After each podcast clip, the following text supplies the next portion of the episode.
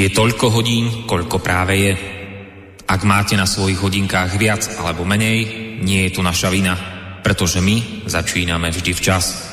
Ale nemôžeme zaručiť, že tiež včas skončíme. Začína sa totiž hodina vlka.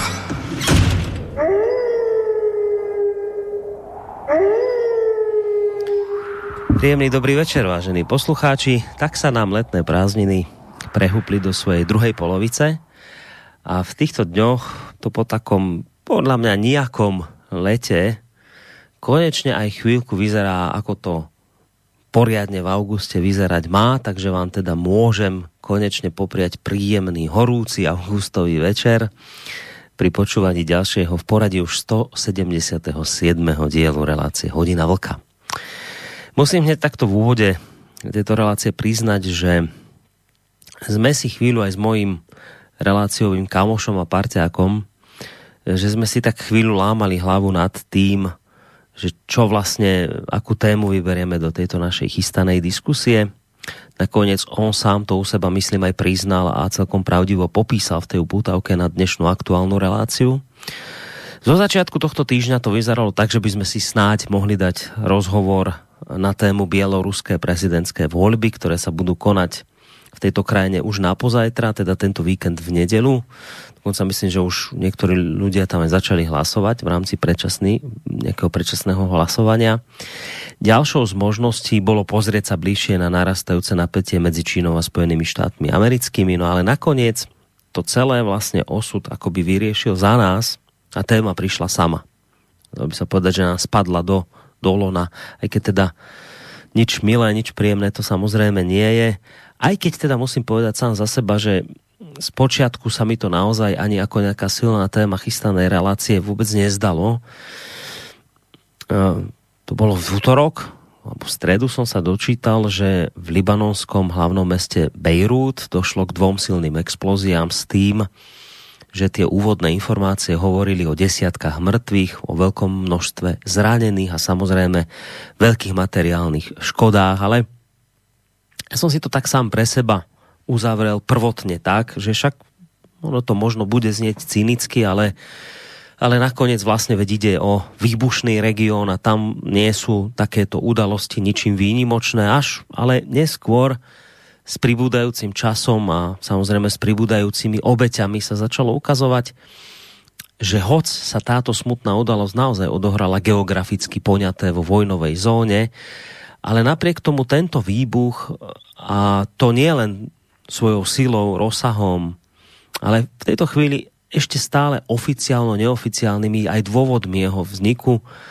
bolo predsa len niečo bezprecedentné, niečo veľké, silné, neuveriteľné. Postupne sme sa totiž dozvedali, že pri tomto výbuchu, ktorý bol taký silný, že ho pocítili až v cyperskej Nikózii, ktorá je od Libanonu vzdialená 240 kilometrov, že pri tomto výbuchu zahynulo vyše 150 ľudí, viac ako 5000 sa zranilo, škody, niekde som čítal, že sa odhadujú na 4 miliardy, niekde dokonca už sa hovorí o 15 miliardách dolárov to návyše v krajine, ktorá patrí medzi najzadlženejšie na svete s polovicou populácie, ktorá žije v chudobe.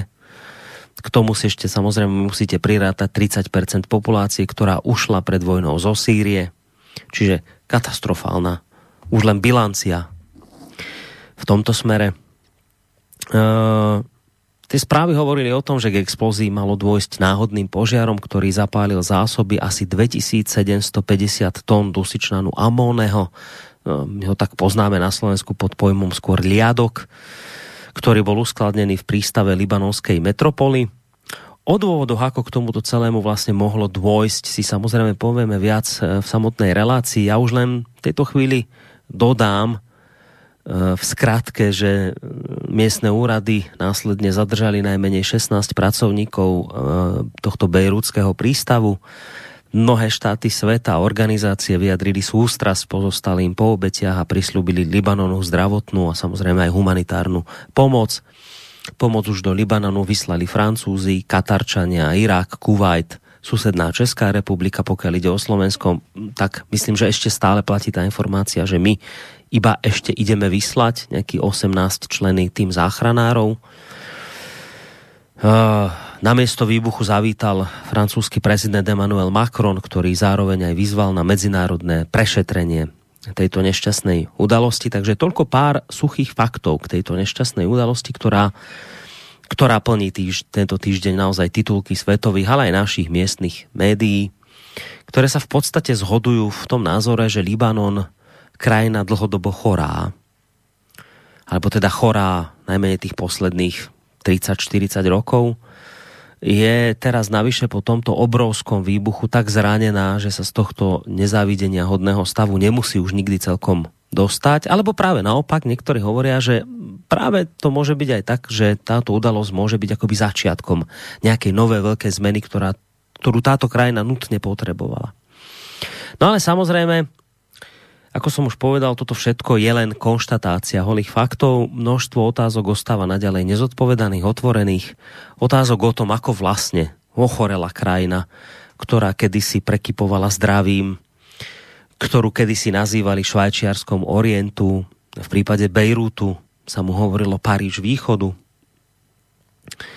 Otázok o tom, kto vlastne za celé toto nešťastie môže, kto je za to zodpovedný, tam v neposlednom rade aj otázok o tom, čo bolo skutočnou príčinou tejto mohutnej explózie, totiž aj rôzne svetové tzv. mainstreamové e, portály referovali názory miestnych občanov, obyvateľov, z ktorých niektorí tvrdili, že pred touto explóziou počuli zvuk, ako keď teda prelietava nejaký bombardér alebo vojenské lietadlo aj keď teda príčiny uh, úradu, úrady stále samozrejme vyšetrujú, ale na teraz odmietli verziu o terorizme, aj keď myslím, že to dnes hovorí libanonský prezident, že jedna z verzií je teda aj zásah zvonku, že stále sa to teda prešetruje.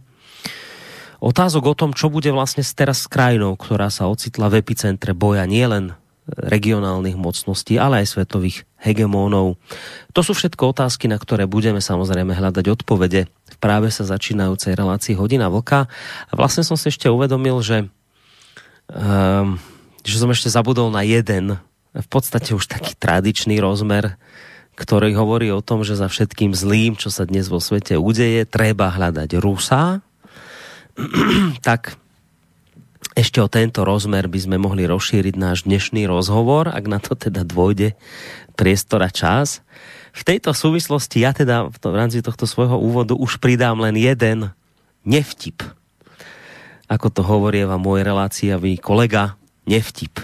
Takže nevtip ohľadom výbuchu v Bejrúte som dnes, kde si zachytil, počul, že som si ho aj zapísal hneď, že to sa mi hodí do dnešnej relácie. Nevtip k tomu, čo sa udialo v Bejrúte. Otázka znie, je pravda, že v Bejrúte vybuchol zásluhou teroristickej činnosti Rusov ruský liadok privezený z Ruska ruskou loďou ruského majiteľa s ruskou posádkou? Rádio Jerevan na túto otázku odpovedá, áno, je to pravda, len s malou opravou. Občan Cypru s ruským pôvodom si najal bulharskú loď plávajúcu pod vlajkou Moldavska, a s ukrajinskou posádkou, aby previezol náklad gruzínskeho liadku z gruzínskeho Batumi do Mozambiku. Gruzínsky liadok bol rozhodnutím britskej arbitráže zabavený a vyložený v prístave Bejrút, kde o 6 rokov neskôr explodoval. Ukázalo sa, že príčinou explózie bola neopatrnosť neznámeho libanonského zvárača. Tak. Takže toľko nevtip k tejto smutnej téme.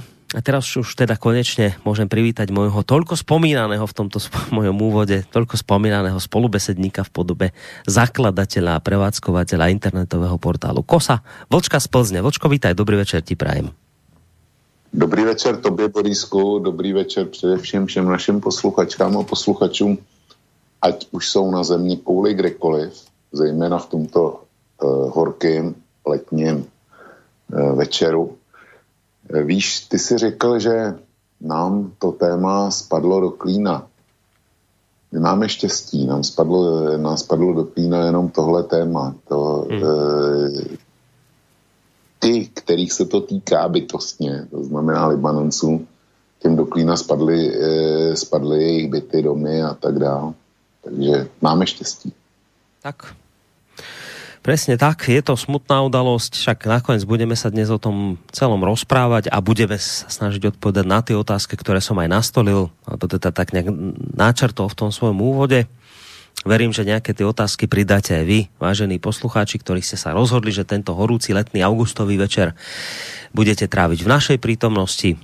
A teda veríme, že to nebude len v tom zmysle, že nás budete počúvať, ale že aj sa nejakým spôsobom zapojíte do tejto našej diskusie telefonicky, tak môžete urobiť o trošku neskôr na čísle 048 381 0101, ale maily môžete už v podstate začať písať hneď od tejto chvíle. Adresa je studiozavinačslobodnyvysielac.sk alebo môžete reagovať cez našu internetovú stránku, keď si kliknete na zelené tlačidlo otázka do štúdia. Spolu s Vočkom vám teda nerušené počúvanie minimálne dvojhodinovky slova hudby praje aj Boris Koroni. Budeme sa teda baviť o Libanone, o všetkých tých udalostiach, ktoré sa vlastne teraz tento týždeň udiali, ale mám tu ešte predsa len takú jednu, jednu vec, na ktorú som sa ťa chcel opýtať. Je to trošku neplánované, ale to som ti dopredu nehovoril, lebo nič veľké to nie je.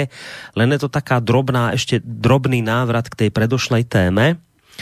My sme vlastne v tom uh, poslednom minulom dieli uh, relácie Hodina Vlka rozoberali ten aktuálny spor medzi Tureckom a Gréckom, respektíve medzi Tureckom a Cyprom, ktorý sa týka bohatých nálezísk zemného plynu a ropy v stredozemnom mori, na ktoré si teda robia nárok e, viaceré tamojšie krajiny.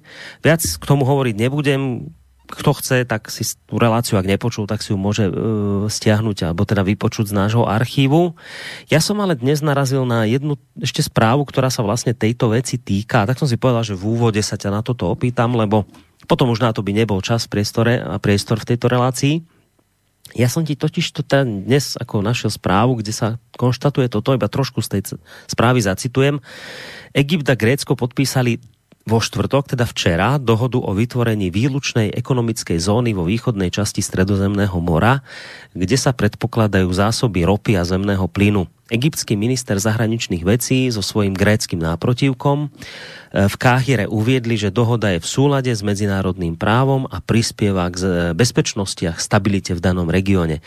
Pokiaľ ide o Turecko, toto podpísanie dohody kritizovalo, označilo ju za neplatnú, pretože vymedzené oblasti považuje za súčasť svojho kontinentálneho šelfu, preto vlastne v nich nepovolí žiadnu činnosť, žiadnu ťažbu, žiadne prieskumy, nič podobné. Takže to vlastne celý tento spor do ktorého sa už teraz vlastne významnejšie vkladá aj Egypt, ktorý má aktuálne problém s Tureckom aj v Líbii, kde obe vlastne krajiny podporujú opačné strany vojnového konfliktu. Tak už tu máme vlastne ďalšieho veľkého hráča Egypt, ktorý sa do toho takýmto spôsobom vložil, že teraz s Gréckom včera podpísal dohodu o vytvorení výlučnej ekonomickej zóny. No, zkrátka, dobre, tá východná časť stredozemného mora má zrejme do blízkej budúcnosti naozaj výbušné výhliadky. A to som sa ťa chcel opýtať, že do akej miery teda môže teraz táto dohoda s Egyptom a Gréckom ešte viac skomplikovať už tak teda zložitú situáciu, o ktorej sme hovorili v minulej relácii, prípadne ju možno vyhrotiť až do nejakých vojenských potýčok.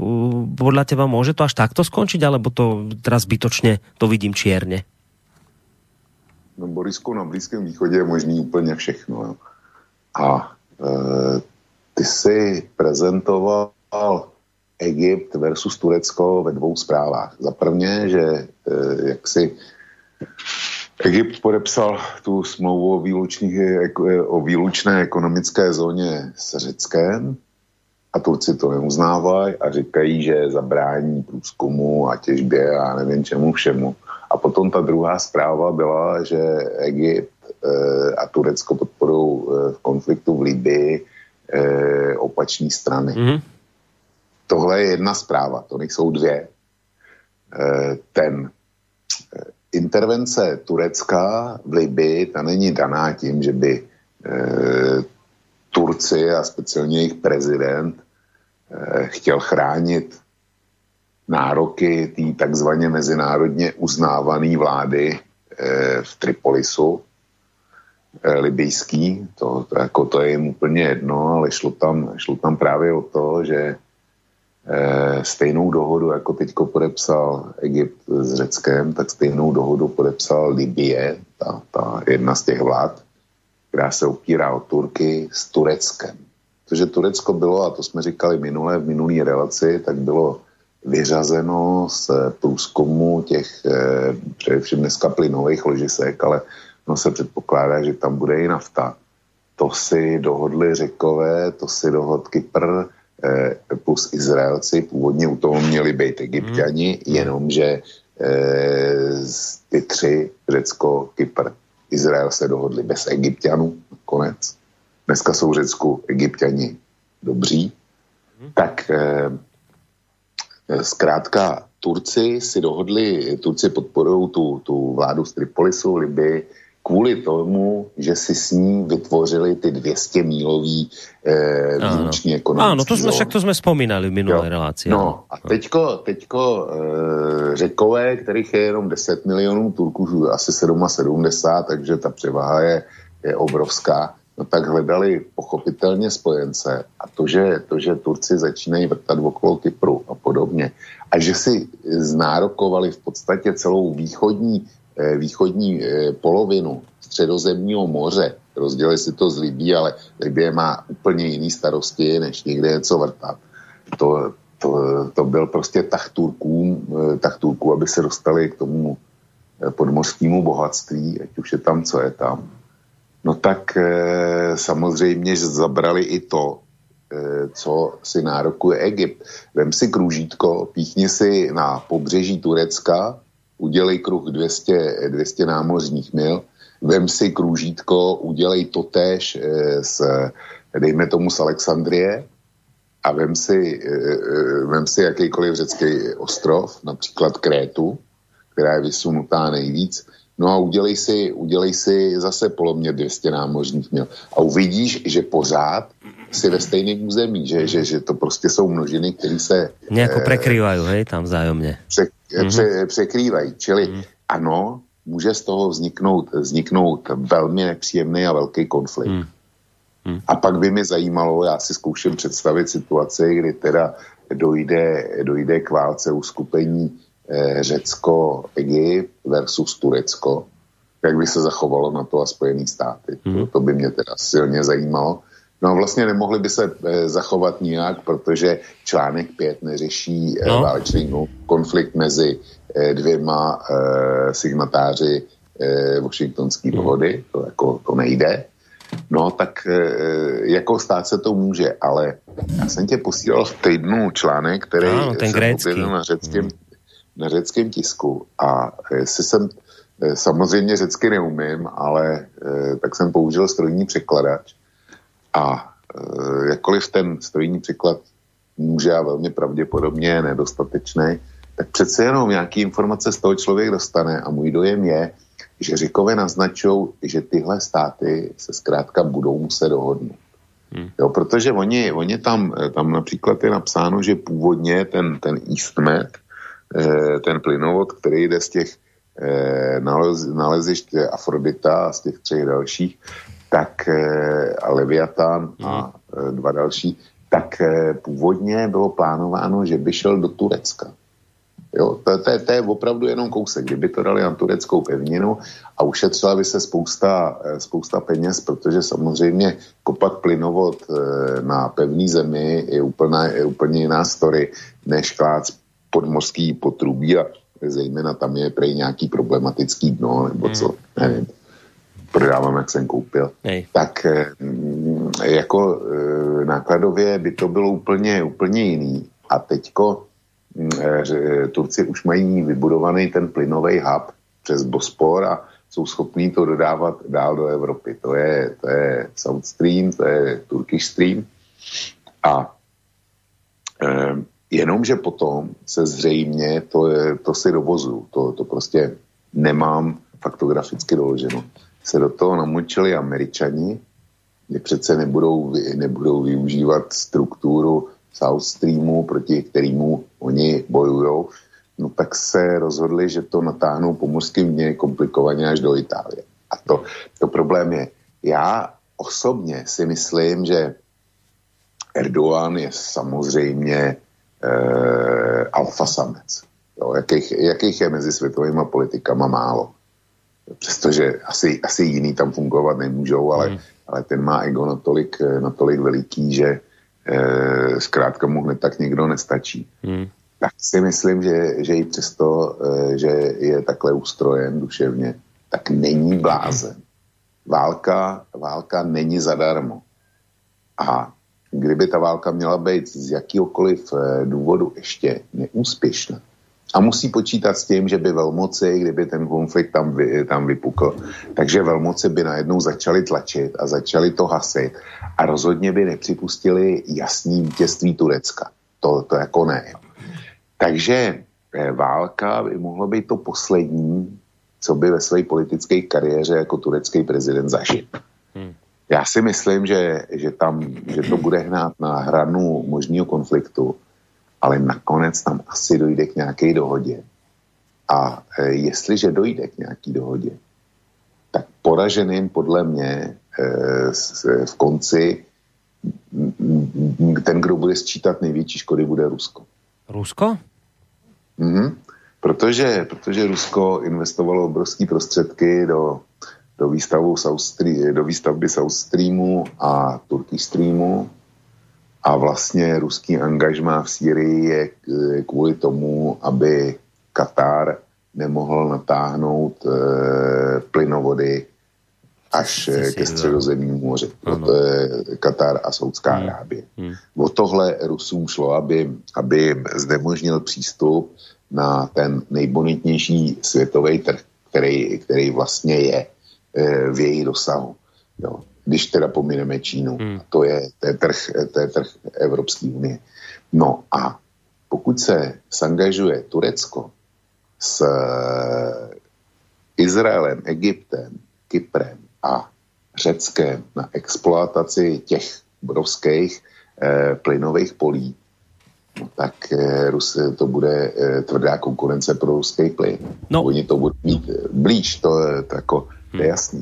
No toto samozrejme nie je nejako, aby sa poslucháči nevyplašili a nemením tému relácie, ani nebudeme v tomto ďalej pokračovať. Ja len som to z toho dôvodu spomenul, lebo sme sa tejto téme menovali a teraz je to veľké novum v tom, že vlastne Gréci včera podpísali tú spomínanú dohodu. Uh, len ja vlastne preto hovorím, že, že či to už celé tam nie je mimoriadne teda ako napäté, výbušné, lebo ono, ten konflikt neprebieha teraz len ako, akoby na mori, v tom priesečníku, ktorý si tu popisoval, kde sa bavíme o tých náleziskách ropy a teda predovšetkým zemného plynu, ale zámerne som spomenul aj tú druhú správu, ktorá teda v rámci, ono to vlastne samozrejme všetko súvisí so všetkým, ako si povedal, ale aj tú druhú správu, ktorá hovorí o Líbii, kde vlastne na jednej strane Egypt, na druhej strane Turecko podporujú rozličné strany v konflikte. A teraz posledná správa hovorila o tom, že Haftarové sily, ktoré podporuje Egypt, že teraz sú na ústupe, lebo však samozrejme do konfliktu sa vložilo Turecko, ktoré e, podporuje tú vládu národnej jednoty, tú, tú klasickú vládu, tak e, vlastne tu Turecko teraz zaznamenalo v poslednej dobe v Líbie vojenské úspechy a začína sa tlačiť smerom na Tripolis a Egypt povedal ako náhle budete tlačiť na to, že budete chcieť vstúpiť do Sirty. Pre Egypt to bude jednoducho uh, akoby znak toho, že vstupuje do vojny proti Turecku, čiže už aj tam je situácia mimoriadne napätá na pevnine, pokiaľ ide o Líbiu. Navyše teraz zistujeme, že situácia medzi Egyptom a, a Tureckom začína byť napätá aj aj pokiaľ ide o more, o to stredozemné more, o tú časť, kde teda bavíme sa o tých, o tých e, náleziskách plynu, ropy pretože, ako som spomínal, egyptiania s Grékmi podpísali dohodu. Čiže teraz skrátka chcem povedať, nech sa na tie veci pozrieš z ktoréhokoľvek uhla pohľadu, tak to hrozí proste nejakým výbuchom tam. Proste, že naozaj, že až máš chvíľu pocit, že to, sa, že to je neriešiteľné, lebo každý sa vyhráža už každému a každý už je nastavený len stlačiť spúšť. Vieš, že či ešte z tohto je nejaká akože cesta späť, keď už takéto silné slova padajú? No, tam navíc eh, přistupuje, já se ještě vrátím k té sirtě, než eh, řeknu to, to hlavní, co chci. Egyptiani postavili takzvanou červenou linii ohledně u přístavu Sirta, který, který drží Haftar a oni chtějí, aby, aby mu zůstal. Proč? Protože to je hlavní ropný terminál pro přepravu libijské ropy. Čili kdo má sirtu, může, může vyvážet a kdo ji nemá, má problém. Takže eh, proto egyptiani říkají sirtané, to, to vám nedovolíme. Otázka je, jestli si Egypt eh, může dovolit jít do ostrého střetu eh, s Tureckem. Ne, že by na to neměl vojenský kapacity, je otázka, jak by dopadlo srovnání egyptský a, a turecké armády, kdyby eh, se střetli na tvrdo. Já bych si tady sadil eh, na Turky, byť to tam mají daleko, ale považuji Turky za skvělý vojáky a jejich armádu za skvěle vycvičenou. Zatímco ta egyptská, to eh, ta vedla proti Izraeli nevím, asi pět nebo šest válek a nikdy nakonec nepotvrdila svoji kvalitu jo, hmm. ve srovnání s malým Izraelem. Takže Turci nebudou, nebudou uh, o moc horší než, než Izraelci. Takže já bych se sadil na Turky, ale Egypt, nemyslím si, že může si dovolit vzhledem ke své hospodářské situaci vést válku, protože to je dneska 100 milionová země a panuje tam takhle velká nes, nespokojenost s ekonomickou situací. E, Egyptiani si slibovali v posledních letech e, vždycky od změny vlády tak si slibovali, že ta nová vláda s tím něco udělá, ať už to eh, byli jejich, jejich prezidenti, nebo potom, když vyhrálo muslimský bratrstvo, tak obrovský nadšení a že teda skorumpovaný systém a že začne fungovat hospodářství, nezačalo.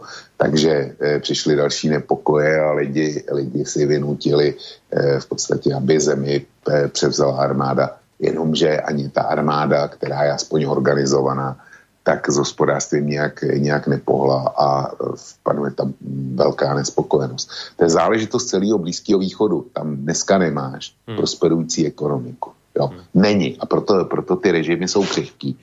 A zase válka je o penězích. A já nevím, do jaké míry by, jak dlouho by Egypt vydržel financovat svoji armádu ve válečném konfliktu.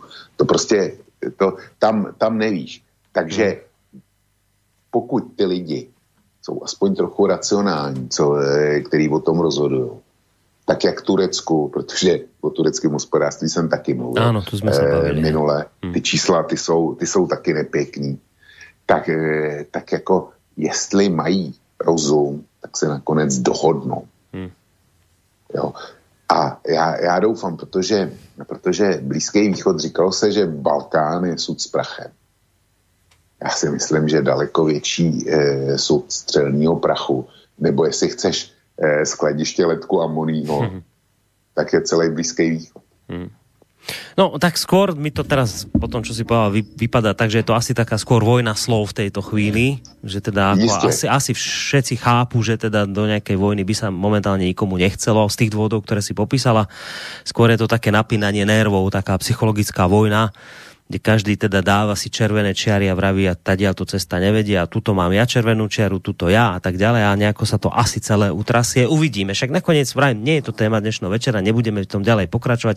Aj tak sme tomu už venovali čas, viac času, ako som pôvodne plánoval, ale je dobré, že jsme ještě... Borisko, s tou dnešní, s tou dnešní tématikou to bytostně sou, souvisí, jo, protože eh, na Libanon je všechno tohle koncentrovaný hmm. na maličký území hmm. a na maličký etniku. Všechno tohle, o čem jsme mluvili, tak přesně tam je. Tak, no, takže vlastně už máme takú malú barličku, ale taký mostík k téme, ktorej, ktorú teda ideme otvoriť, tej nosnej hlavnej téme dnešného večera, tej jedinej téme, ktoré sa teda dnes budeme venovať.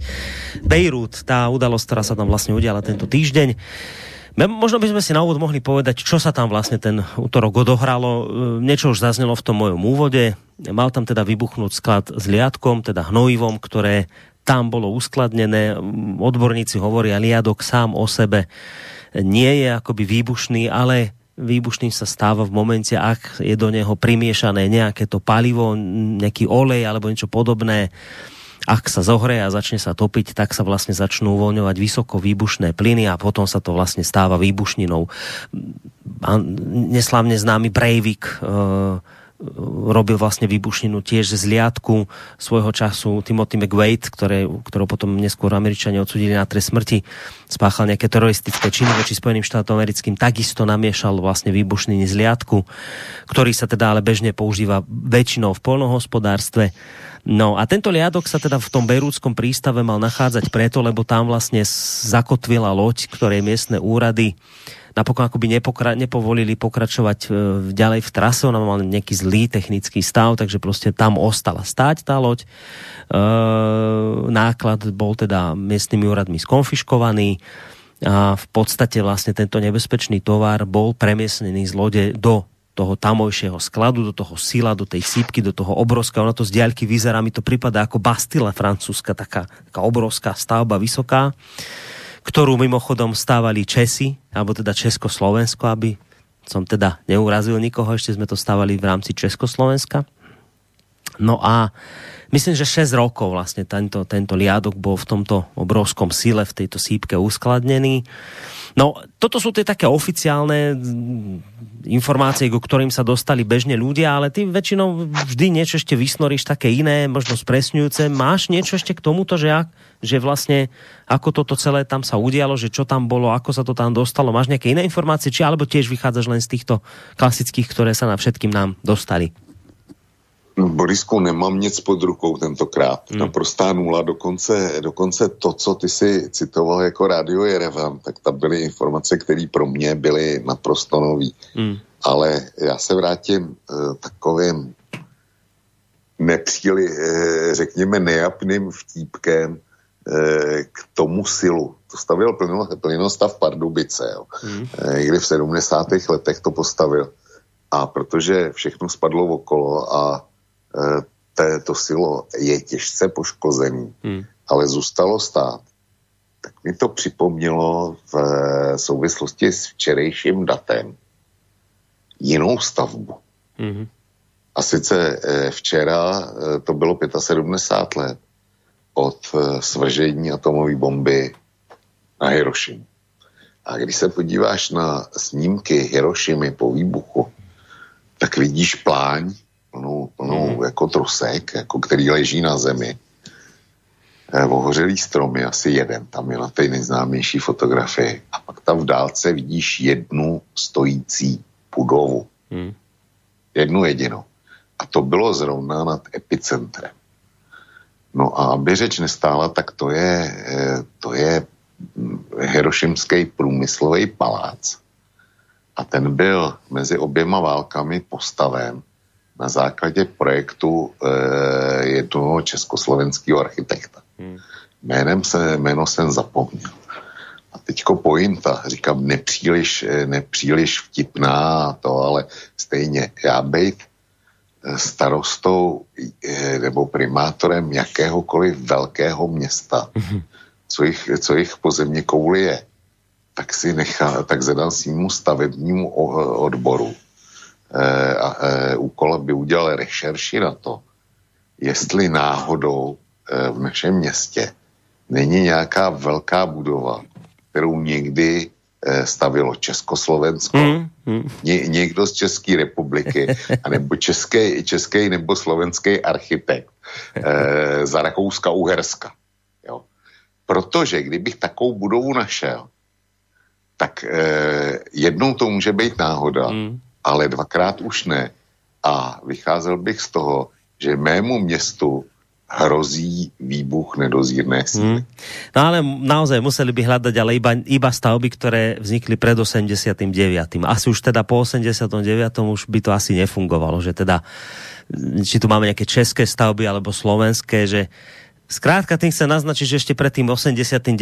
sa tieto veci robili tak poriadne, tak, tak naozaj, že tak pevne zkrátka, no, vieš, no. Ale, ale ono, to, ono to akože je to také, také horko smutné, smiešné, čo teraz rozprávame, ale, ale v podstate ja som zachytil nejaké informácie odborníkov, teda statikov a, a nejakých pyrotechnikov a tak, a oni vravia, že že to, že to vlastne to silo ostalo stáť, ako jasné, jedna časť, južná strana, či ktorá sa tako zrútila samozrejme pod vplyvom toho výbuchu, ale že značná časť ostala stáť.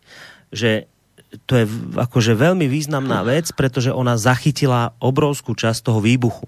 Čiže nebyť toho, že to bolo postavené poriadne, pevne, a bolo by sa to celé rozletelo, tak by tie, akože ten výbuch mal ešte, ešte akože ničivejšie následky. Čiže v tom obrovskom nešťastí, ktoré sa udialo, je predsa len ako malá, a, tak, také malé šťastie v tom, že to bolo proste, proste poriadne, mocne, silne, betón, neviem čo tam, nejako to stávali za toho Československa, ale prostě poriadne postavené, že teda takýmto spôsobom to mohlo zachrániť ďalšie prostě životy ľudí, že to ostalo vlastně stát. Tak takúto informáciu jsem někde, prostě někde zachytil. Že to má to význam, že to postavili prostě poriadne tí naši predkovia. No, no, jako za socialismu bylo, bylo všechno špatně. Ale ku podivu tohle, eh, tuhle stavbu jsme postavili opravdu precizně. A on to není žádný div, protože ta oblast je seismická. Hmm. Jo, takže, takže oni museli, museli eh, počítat nikoliv samozřejmě s výbuchem, protože v době, kdy se to stavilo, tak v Libanonu ještě občanská válka nebyla. Hmm. Přišla až potom. Ale, ale e, stavili to s ohledem na to, na to zemětřesení. A zaplať pámbu odvedli dobrou práci. No. Ale Borisku, e, já e, nejsem fandou toho, aby jsme jako moc rozebírali technický detaily. Ne, ne, ne, ne. Protože, te, ne, já nechci, nechci tím taky říct, aby jsme o nich vůbec nemluvili, ale ty technické detaily, jakkoliv jsou zajímavý, tak eh, je beru dneska jako to nejméně podstatný eh, z toho, co s tím výbuchem mm. souvisí. Ale vraťme se, přece jenom se k ním ještě trošku vraťme. Hej. První zpráva na kterou jsem narazil vůbec já k, ohledně tohohle výbuchu, tak eh, hovořila o tom, že v Bejrutu byl velký výbuch, že v přístavu vybuchla pyrotechnika. Pak jsem viděl eh, jako ty, ty záběry, které byly, kde nejdřív je jeden výbuch nějaký a pak přijde ten obrovský bílej výbuch. E, já nevím, co je příčinou a Eh, nemám žádnou teorii a na jedné straně eh, samozřejmě je tady eh, ten klasický příběh toho, že, že to byla nedbalost, že nějaký svářeč a tak dále, že prostě ten ledek byl znečištěný a že to, že to zkrátka vybuchlo. Taky libanonský prezident Aoun ten dal pětidenní termín příslušným orgánům na to, aby vyřešili, jak tomu výbuchu došlo a kdo je za to zodpovědný. Pouhých pět dní. A dneska už bylo připuštěno, že by to mohl mhm. být mm-hmm. taky eh, jaksi... Zásah zvonku nějaký. Zásah, zásah zvenku, že, mm. že prostě byl něco, se stalo, mm a důsledkem toho nakonec, na, nakonec vybuch ten ledek. Hmm. E, proč o tom mluvím? Protože libanonské elity, a ještě dneska o nich bude řeč, a bude o nich řeč dlouhá a zevrumná řeč, tak e, původně to zjevně chtěli uhrát na, to, na tu nedbalost, na tu, na tu vinu někoho, někoho v přístavu, a předhodit ho lidem. Jenomže lidi v Libanonu jsou krajně rozhořčený a byť teda jsou zaměstnáni zejména odklízením následků toho výbuchu a vůbec se jim nedivím, tak večer, když padne tma, už uklízet nemůžou, tak vyrukují do ulic a, a e, žádají hlavy ale nejde jim o nějakýho skladníka nebo správce eh, toho skladiště a tak dále. Ne, oni to připisují všechno vládě. Vládě a prezidentovi a poslancům a tak dále. Zkrátka politický melita. A já se těm lidem vůbec nedivím. Takže proto ten úkrok eh, libanonského prezidenta, který najednou připouští, že to neštěstí eh, vlastně následovalo po útoku, po nějakém útoku. A teď se objevují spekulace o tom, že tam Hezbollah měl skladiště zbraní a, hmm. a jiný spekulace, že Izrael zautočil a tak dále. Nevím, co je z toho pravda. A e, očekávám, že teda posluchači přijdou s tímhle e, a budou to rozpitvávat. Ale já bych na ně apeloval, aby, aby jsme tohle nechali být. Protože jakkoliv je to zajímavý, tak se nikam nepohneme. Eh, Libanon pro mě představuje něco jako Petriho misku, kde kultivuješ různé kultury, bakterie a nevím co všechno, aby, aby za nějakým cílem, aby si zjistil jejich chování, jo, těch bakterií nebo kultur nebo tak. A chceš to využít, využít k něčemu užitečnému. Hmm. Kdyby, byl svět, kdyby byl svět normální a e, nebyl, nebyl hnaný politicky dopředu přes takový ty alfasamce, kterých jsem mluvil eh, ohledně Erdoana, ale v minulosti, v minulosti alfasamce, zejména teda eh, obou hlavních bývalých světových velmocí, to znamená eh, Spojených států a Sovětského svazu. Kdyby nebyl hnán snahou Izraele si Libanon eh, jako vyčistit jako, jako předpolí a eh, aby z Libanonu nemohly být podnikaný eh, teroristický útoky eh, na severní Izrael. Kdyby hmm. eh, Asad starší nepojal eh, Libanon jako cvičný teritorium a, a vlastně rozšiřování své moci a kontrolu nad eh, eh, dalším státem, kde chtěl prosazovat svou vůli. Kdyby Jasir Arafat a, pos, a eh, palestinci neprováděli to tež, tak bychom, eh, tak bychom se eh, eh, dočkali dneska úplně jiného Libanonu. Hmm. A kdyby, další kdyby je, kdyby západní velmoci po roce 1990 bedlivě slibové, nebo eh, bedlivě sledovali a vyhodnotili si libanonskou občanskou válku a jaký důsledky měla, tak si troufnu říct, že by nikdy nepodnikli druhou válku proti Iráku. Že by nepodnikli eh, útok eh, na Kadáfího v Libii. Že by zkrátka, že by eh, nepodpořili takzvanou občanskou válku v Sýrii protože ty důsledky, s kterými je dneska eh, konfrontovaná rozvrácená Líbie, rozvrácený Irák, rozvrácená Sýrie, tak všechno tohle bylo vidět už eh, při občanské válce a po občanské válce v Libanonu, hmm. eh, která byla, trvala 15 let. Od roku 1975 hmm. do roku eh, 1989. Všechno tohle tam bylo vidět. A všichni byli eh, hluchí, slepí, každý si hrál jenom svůj zájem. A výsledkem je toho, že je rozvrácený Libanon. Já, já si nemyslím, že se z té rány zvedne.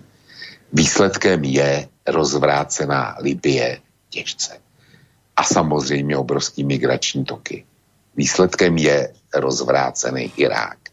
Výsledkem je rozvrácená Sýrie. A dejme tomu asi 6 nebo 7 milionů uprchlíků e, v zemích e, sousedících ze Sýrie a z Iráka. Hmm. Jsou různý čísla. Jo. To, to, to prostě nemohlo, nemohlo tohle skončit jinak. A to je pro mě to, co je důležitý, proč jsem e, e, jako navrhl tuhle relaci. Protože tady ty problémy Blízkého východu utečeneckou vlnu, zničenou ekonomiku. Eh, státy, kde, kde stát eh, je, funguje formálně, eh, v Libii jsou dvě vlády. Jak ta země může, může fungovat? Má sice nějaký hranice, ale koho ty hranice zajímají? Tam masově proudí, proudí cizinci, aby přes Libii se dostali někam úplně jinam. Jo. Tohle, tohle, všechno, hmm. tohle všechno bylo vidět v Libanonu a od samého začátku. Hej, preto vraví, že to je v podstate ako, ako taký lakmusový papierik e, veci, ktoré sa potom udejú, ktoré môžeš akoby predvídať dopredu, lebo tam sa to všetko odohralo.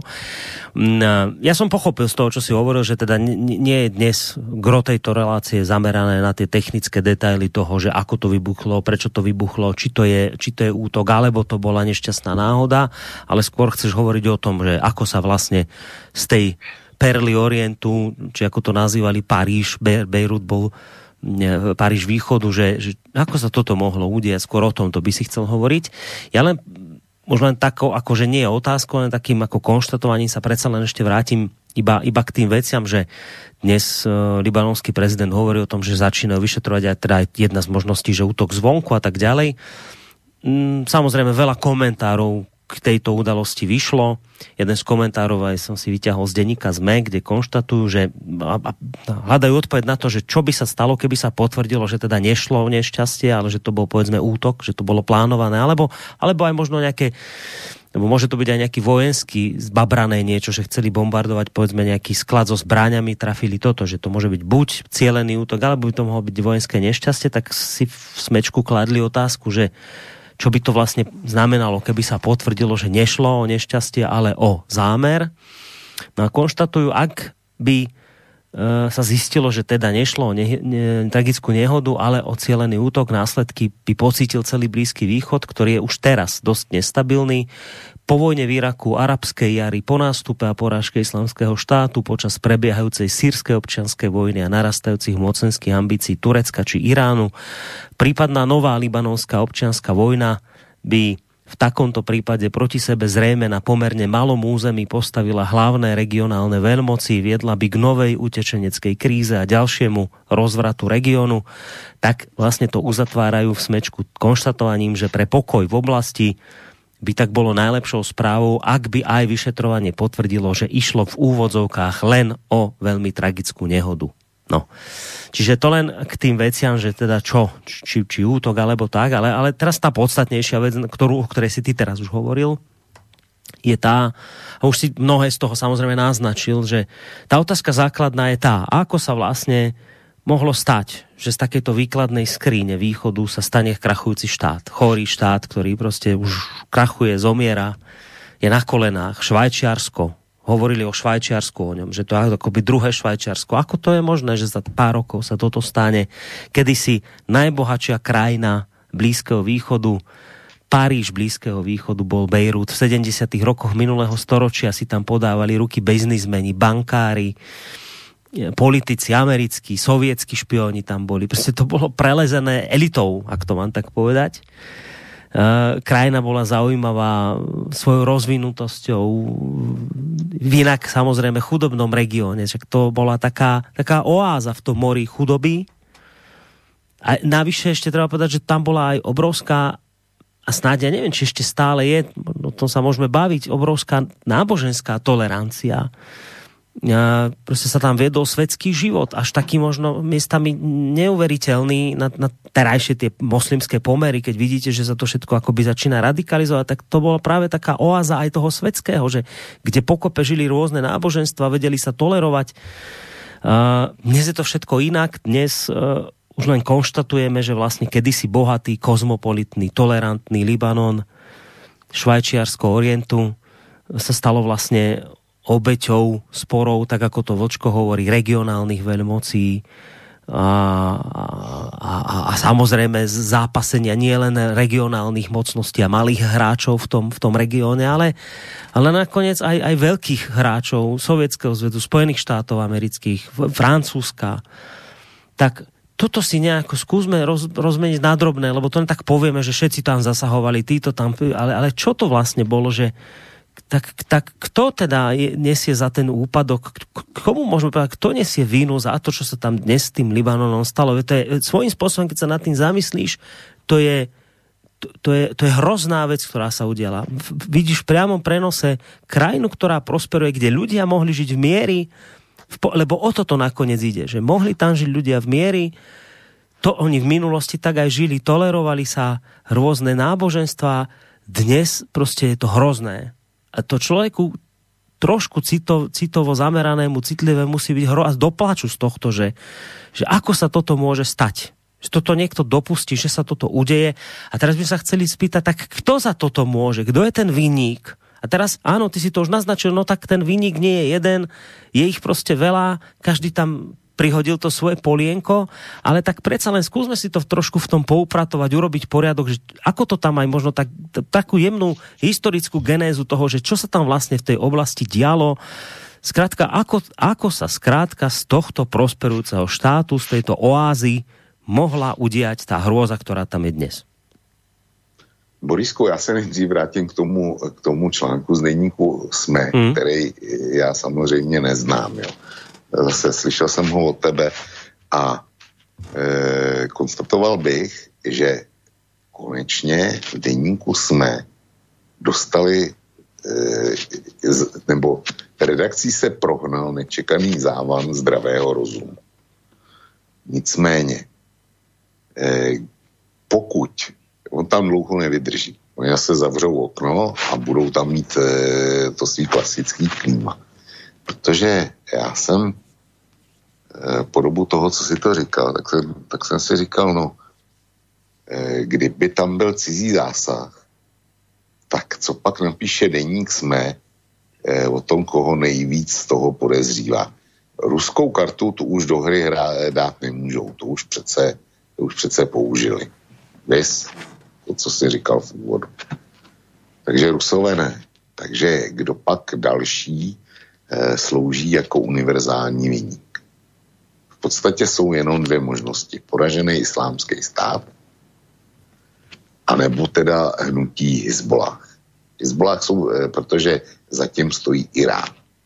Hezbollah jsou pro mě teroristi. To, to je mý osobní nastavení a, a e, mám dost důvodů si na něm e, trvat.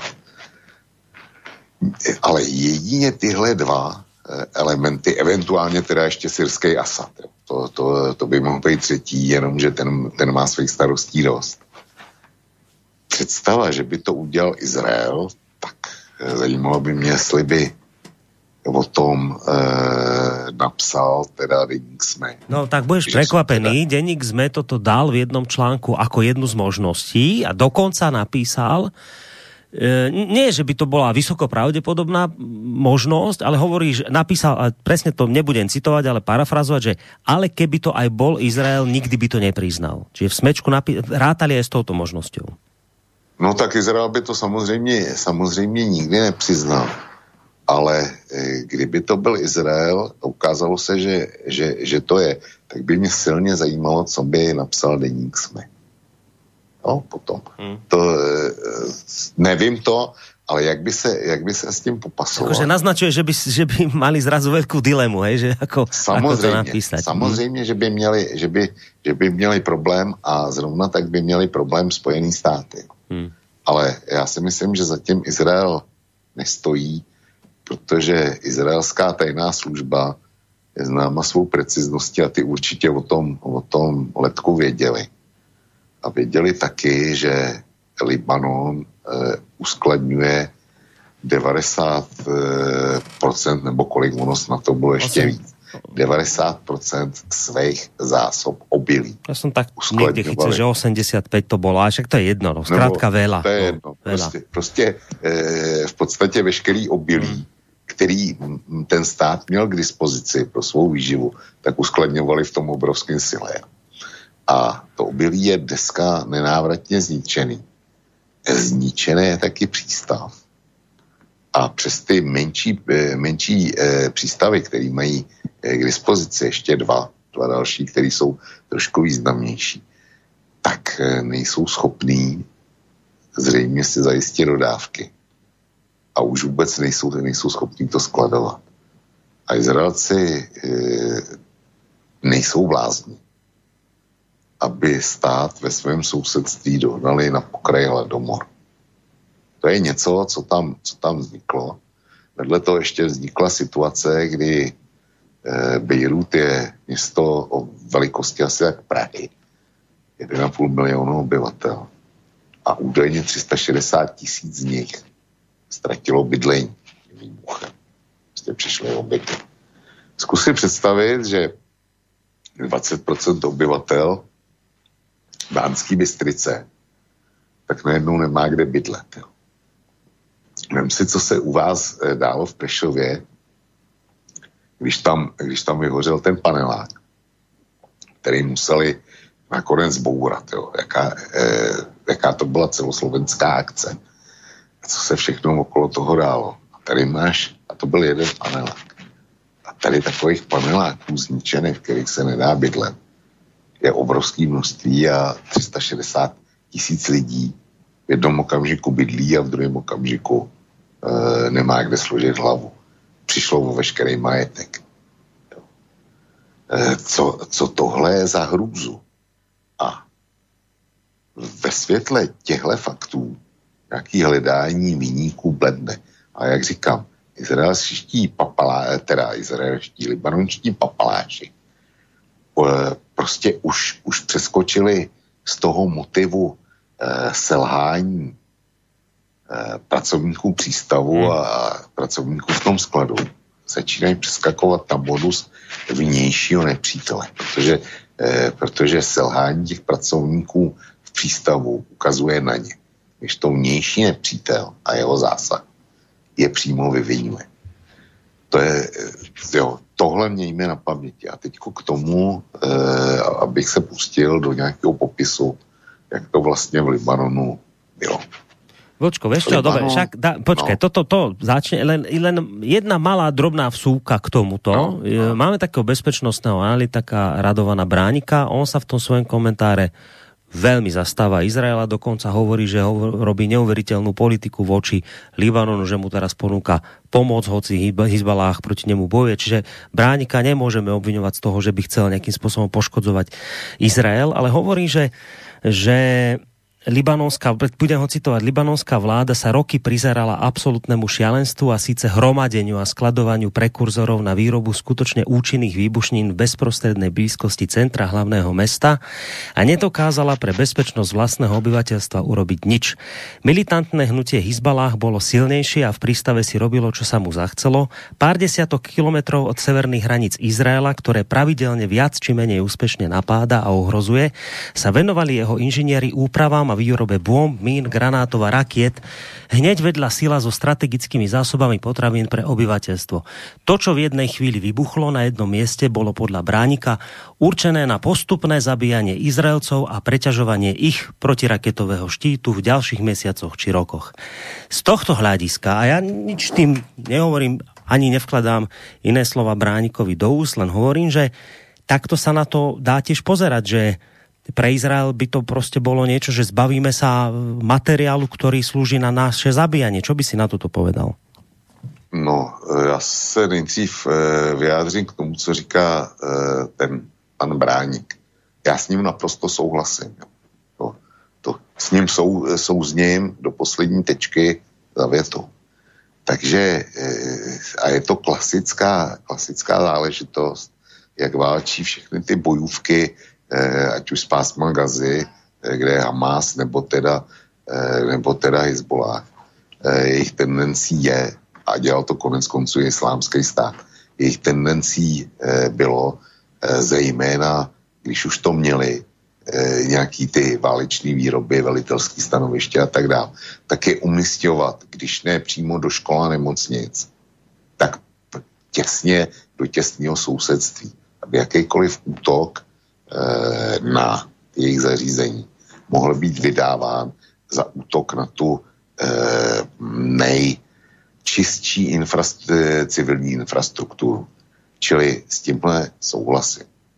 A eh, Hezbollah, dneska jsem viděl vystoupení eh, šéfa Hezbollahu Nasraláha, který, který prostě veřejně, veřejně prohlašoval, že eh, oni s tím nemají nic společného, že v přístavu žádné skladiště nebyly a že vlastně oni ani ten přístav neovládali a nebyl pod jejich kontrolou, eh, že, že zkrátka oni nic, oni muzikanti. Přitom to není pravda. Doložitelně to není pravda. Hezbollah ten přístav kontroloval. Jo, ale eh, Hezbollah ten, ten taky nevznikl ze dne na den. Ten je důsledkem právě nějaký tý eh, historie rozpadu Libanonu. Libanon vlastně jako území se otrhl od Osmanské říše na základě Sykes-Picotova plánu, o kterým už jsme mluvili i posledně. Jo, si Britové s Francouzema rozdělili eh, turecký dědictví s výjimkou teda tureckého území, eh, vlastního tureckého území, všechny ty arabský, arabský území eh, prostě buď je dostali Britové, nebo v daném případě Libanon eh, byl francouzským mandátním územím. Eh, Francouzi poměrně rychle tam vytvořili eh, velice funkční eh, státní zprávu a přestože to bylo mandátní území, tak nějak plánovali do budoucna, že to přeci jenom e, bude samostatný stát. A skutečně snažili se tam postavit velmi výkonnou státní zprávu a ono se jim to povedlo. Takže Libanon dostal, dostal ústavu poměrně pokrokovou, a ta ústava je z roku 1926 a ve svém základě platí pořád. Jenomže ten dnešní stav, eh, který v Libanonu panuje, tak už byl zakotvený eh, víceméně do téhle ústavy. Eh, tam došlo k tomu, že k rozdělení funkcí na, na, na základě náboženského klíče. V době, kdy to francouzi eh, konstruovali, tak eh, tam byla mírná křesťanská většina mezi, eh, mezi obyvateli. Tam bylo asi ale 250 nebo 650 eh, měli maroničtí křesťané, přestože to jsou jako etnické arabové. To, to nejsou Izraelci, to nejsou řekové, prostě jsou arabové, ale eh, maronicko-křesťanského vyznání. No, Eh, těch eh, Arabů vyznávajících islám, těch tam bylo do toho eh, jako zbytek s výjimkou asi 3%, který tvořili Arméni, Druzové a, a takovýhle národnosti. Takže tam bylo, já nevím, 640% nebo 45% Arabů a Arabové jako vždycky se dělili na dvě základní větve a spoustu podvětví. Eh, byli tam suniti, byli tam šíti. A francouzi uzákonili, že prezidentem podle téhle ústavy vždycky bude maron, eh, maronický křesťan, sunita, že bude předsedou vlády a předsedou parlamentu, že bude sunita. Mohlo to fungovat do té doby, nebo fungovalo to celý dlouhý leta a fungovalo to na základě toho, že Libanon Eh, byl prostě ekonomicky někde jinde, než všechny státy v jeho okolí. Eh, nebylo to tím, že by Libanon měl eh, nějaký výkonný průmysl, ale jeho ekonomika od jak živá už od starověku byla postavená na obchodu. Já nevím, jestli předchůdci nebo praotcové současných Libanonců zkrátka byli Féničané a Feničané to byli eh, ve starověku super obchodníci, kteří, kteří eh, obchodovali s celým tehdejším známým světem a dělali to dokonale. A říká se, že co Libanonec, to, to prostě rozjedej obchodník. Já nevím, jestli to je pravda, eh, já jsem žádného nikdy nepotkal, ale tuhle pověst prostě mají. Čili oni obchodovali a obchodovali tak zdatně, že dokázali eh, vybudovat prosperující stát. Ten stát vlastně nic nevyráběl, nic neprodukoval, všechno musel dovést. Ale on, ty, on eh, na ty dovozy vždycky dokázal vygenerovat peníze, zejména tedy, teda cizí valuty. Jo. Mm. Protože když neexportuješ a nemáš turistický ruch, aby si měl valuty, tak v podstatě nemůžeš nic dovážet, protože eh, tvoje měna je měkká, nic si za ní nekoupíš. No, ale u Libanonu tohle, tohle neplatilo.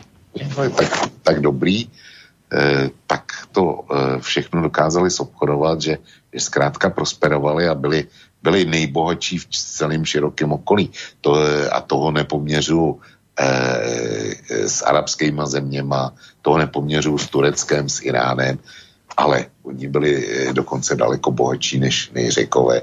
O zbytku Balkánu vůbec nebudeme mluvit. Hmm. To si nakonec řekl. Byli tam a jsou tam do dneška neuvěřitelně bohatý rodinný klany. Byla tam silná střední třída. No a e, opravdu silná, tak proporčně. A takových těch chudých tam moc nebylo.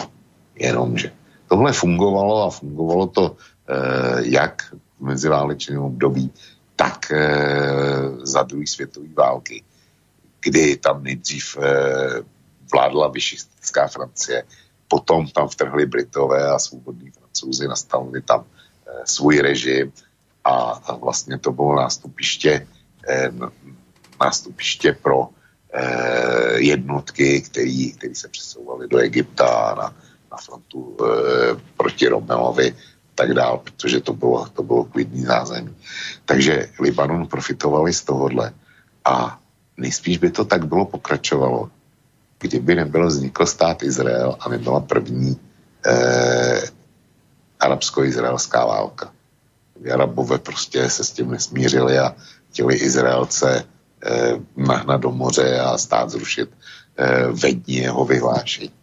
Jenomže ta válka dopadla proti očekávání a e, nakonec se konal masový exodus e, poražených Arabů do zbytku světa.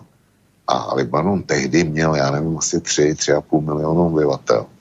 A najednou se tam objevilo e, přes půl milionu takzvaných palestinských uprchlíků.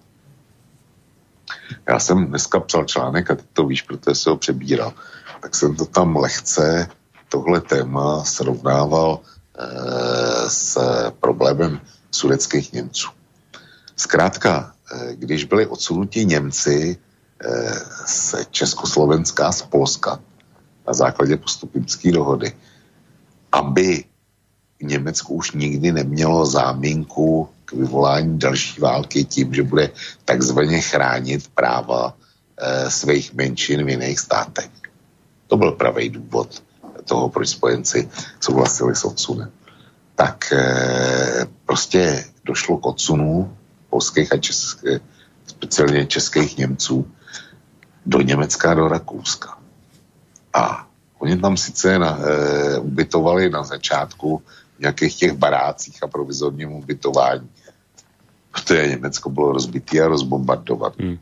Ale zacházeli s nima nikoliv jako s utečencema, ale integrovali je do německé společnosti.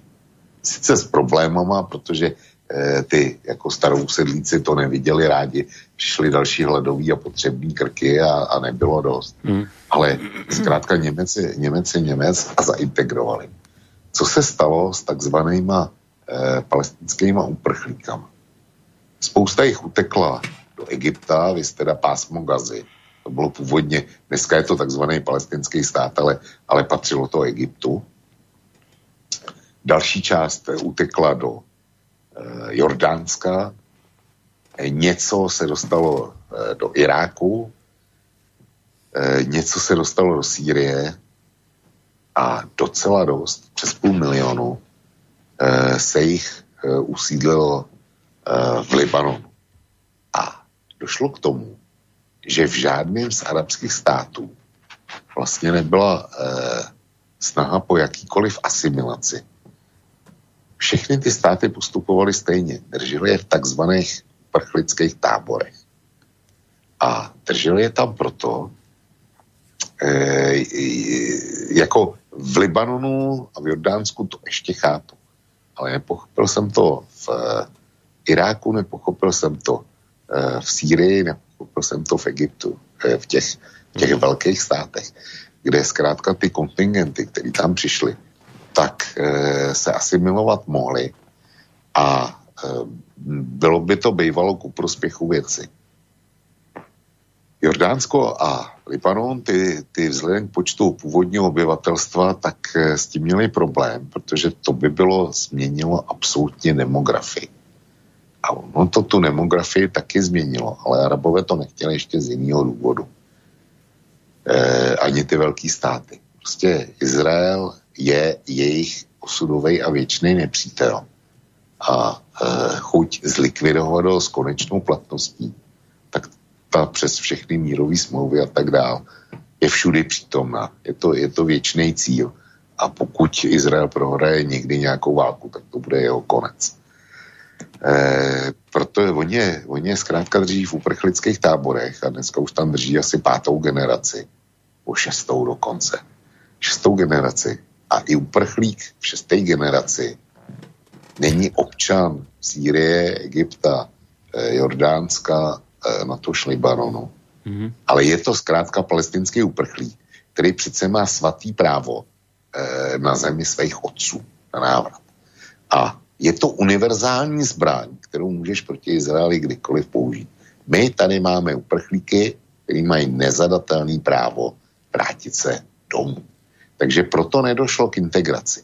A jestliže v 3,5 milionové zemi, nebo 3 milionové tenkrát, v 40. roce, eh, máš půl milionu těchto uprchlíků, no tak byť z nich neuděláš libanonský občany, tak je nějakým způsobem musíš zapojit, chtě nechtě, spíš nechtě, do veřejného života. Mm-hmm. Zkrátka musí být ekonomicky činný, musíš jim zajistit servisní služby, měl by si nad nima vykonávat dohled, eh, jo, aby, aby teda ctili autoritu tvýho státu a eh, oni by měli být posluš, poslušní tvých zákonů. Ale vzhledem k tomu, že nejsou občani, tak eh, nemají spoustu práv, který, který máš ty. A na tu společnost to samozřejmě dopadlo. A ty si říkal, že, že to byla země, kde ty jednotlivé konfese žili eh, jako míru vedle sebe hmm. a e, že, byl, že ten stát byl velmi světský. Jo, že ty e, náboženství spolu vycházely. To byla pravda, dokud se, dokud se ekonomicky dařilo. Hmm. Ale představ si, že na Slovensku najednou tě přibyde půlmilionová komunita, která se nezačlení. Tak to, to, to jako slovenském otřese. E, proto obyvatelstvo a naši posluchači se právě bojí e, příchodu migrantů, aby se něco takového nestalo. Hmm, v tom Libanonu se v tom Libanonu se to stalo a změnila se demografie a navíc teda se stalo, že e, ta arabská část měla daleko větší natalitu než ta část křesťanská. Přestože, přestože teorie jednoho dítěte dávno dávno ještě neplatila to, ale, ale zkrátka Arabové e, ze svých zvyklostí e, měli daleko větší natalitu a začalo se to postupně měnit. A Arabové, jednak teda palestinci, začali vystrkovat růžky, jednak začali e, vystrkovat e, růžky i e, jednotlivý arabský konfese. Protože, a teď jsme u nacionalismu. Já před tím velmi varuju. Jo. A Eh, když si vzpomeneš, tak ano, my potřebujeme udělat národní stát, aby byl silnější. Ale nehraj eh, vzhledem k migrační krizi a k všelijakým šílenostem, eh, který jsou nám tlačený bojovníkama za všechno možné. Ale národní stát, jakmile se rozehraje nacionální karta, tak už se s tím nemůže přestat. A podobně to bylo v Libanonu, kdy z toho prosperujícího státu najednou si říkali ty, ty, ty jednotlivé skupiny, my bychom z toho mohli mít víc. A já jsem říkal, že ta občanská válka vypukla v roce 75. Je pravda. Jenomže oni, ty národnostní třenice tam začaly už dřív, už při, v konci 50. let. A v 50. letech, to teda eh, někdy v roce 57, 58, to začalo vypadat na první občanskou válku v Libanonu že e, zkrátka ty konfesní, e, konfesní spory, e, za kterýma stály peníze, tak, tak se začaly vyhrocovat. No počkej, stáli za tým peniaze? Za tými konfesnými spormi stáli no, no, peniaze? No, no, alebo, alebo to, že sa teda premiešala tá, tá, to, to, tá zloženie spoločnosti, že zrazu mali povedzme návrh moslimovia nad, alebo teda Arabi nad, nad kresťanmi, tak čo viac zavážilo, tie peniaze, alebo to no ne, tak máš státní, státní rozpočet, státní zakázky a takovýhle věci. A e, jak si docházelo k tomu, že tohle předtím, jako tou super elitu tohohle původního Libanonu, tak byli křesťani. Mm-hmm. ne, že by arabové e, ty, ty špičky za nima zaostávali, to ne, ale, hmm. ale prostě většinu úřadů, většinu úřadů a takových těch prestižních míst tak měli pod palcem maronický křesťan. No dobre, však bolo ich aj viacej, ale potom vravíš, že prišli utečenci no. a zmenila sa demografia a teraz sa vlastne čo stalo? Zrazu začali teda Arabovi hovoriť, že však ale vedie nás viacej, takže my no, chceme tak, iné práva, alebo čo? Takhle, takhle nějak to, to mm. prostě probíhalo. A e, situace se vyhrotila a libanonský prezident, tehdejší jméno se napomněl, tak e, ten to vyřešil tak, že požádal Spojené státy o pomoc a americká e, námořní pěchota se tam v roce 58 vylodila. Samozřejmě sovětský svaz protestoval a agrese a takovýhle. Ale účel to splnilo, e, poměry v Libanonu se usadily a a až do roku 75 vlastně byl klid. Mm-hmm. No, jenomže potom, potom e, došlo k tomu, že to údobí 58 až 75, tak se radikalizovaly e, palestinské síly. Al-Fatah se tam, se tam umístil organizace pro osvobození e, Palestiny eh, Amal, hnutí Amal a tak dále. To všechno tam bylo.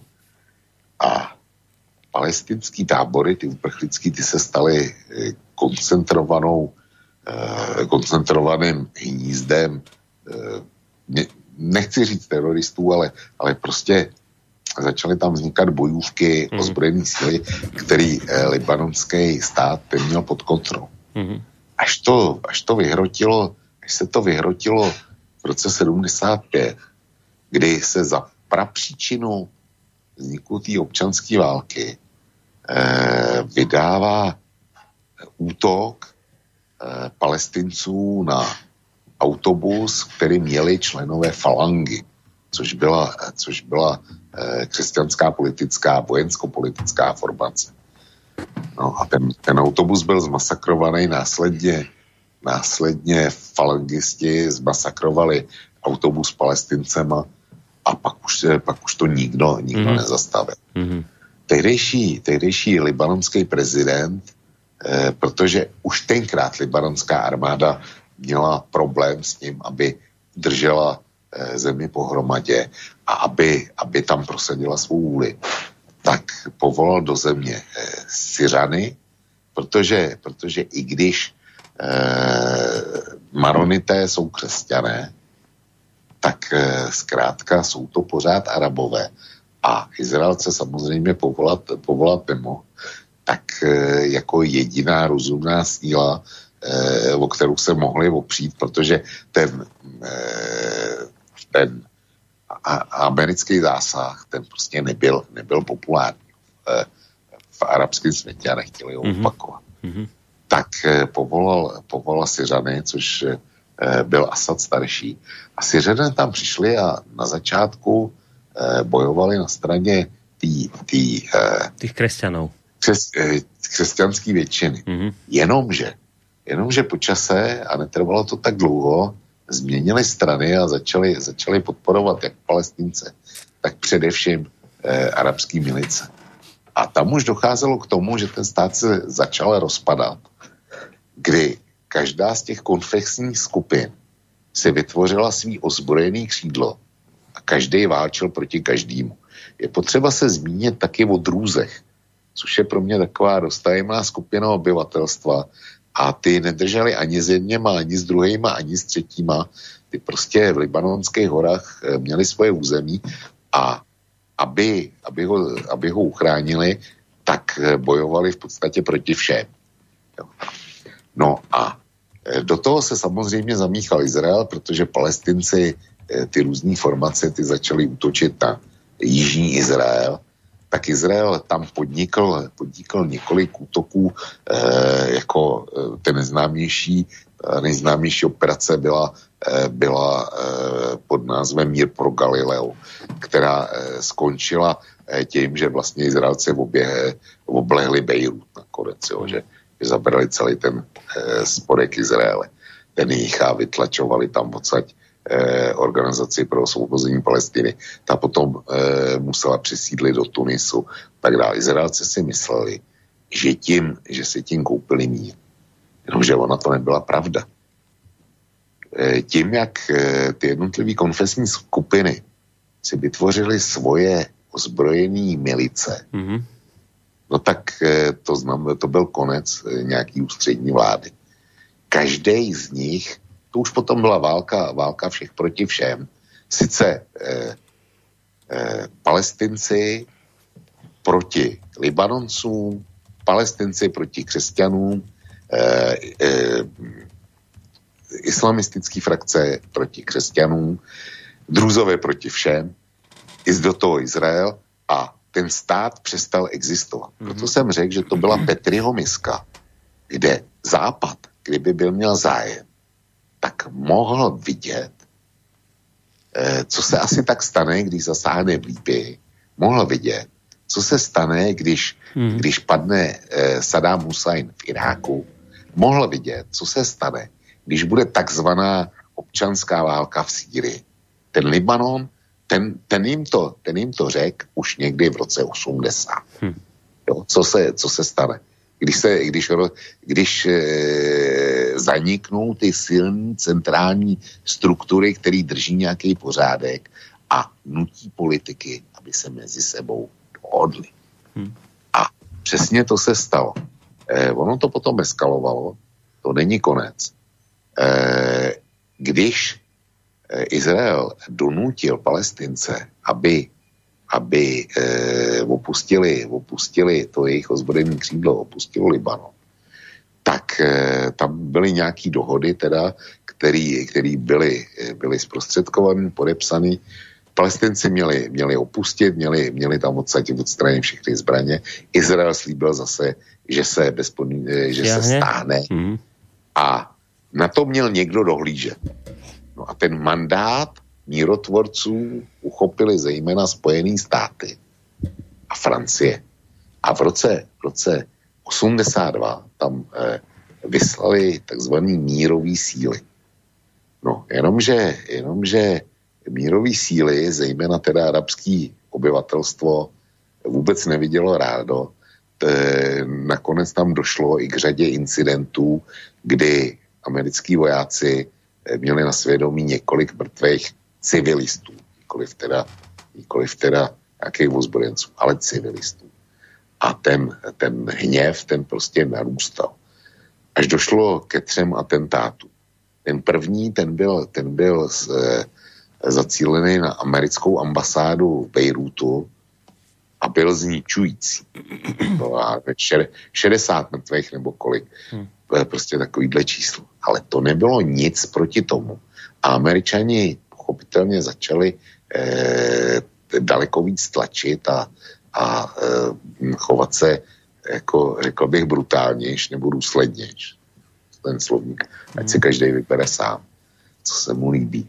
A došlo k tomu, že na podzim roku 83 eh, věl sebevražedný atentátník eh, se velkým nákladákem, kde byly, kde byly tlakový lahve s propanbutanem a ještě, ještě něco dalšího tam bylo.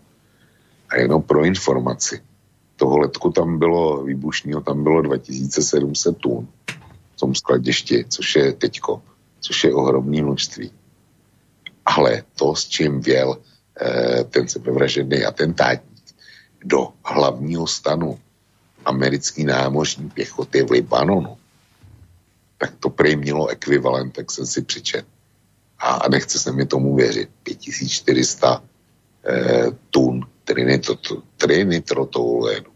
Výsledkem toho bylo, odpálil se, výsledkem toho bylo, že eh, ten eh, americký hlavní stan námořní pěchoty byl zcela zdemolovaný.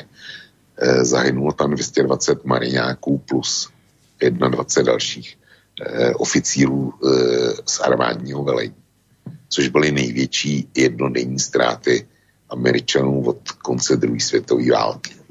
No a ve stejný den, aby řeč nestála, tak další sebevražedný atentátník eh, podnikl stejný útok na francouze, eh, na francouzský výsadkáře. Eh, těch, těch zahynulo o něco méně, ale taky to byly veliké ztráty.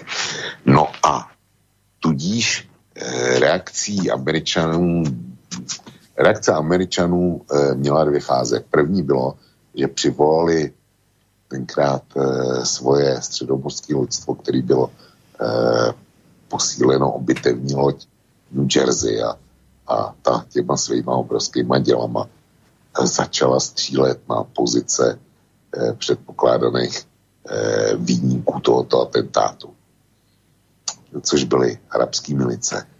No ale to, to, tohle byl efekt pro, řekněme, americký publikum. Nicméně tehdy prezident Ronald Reagan, který se přehoupil těsně do druhé půlky svého, svého prvního eh, prezidentského mandátu.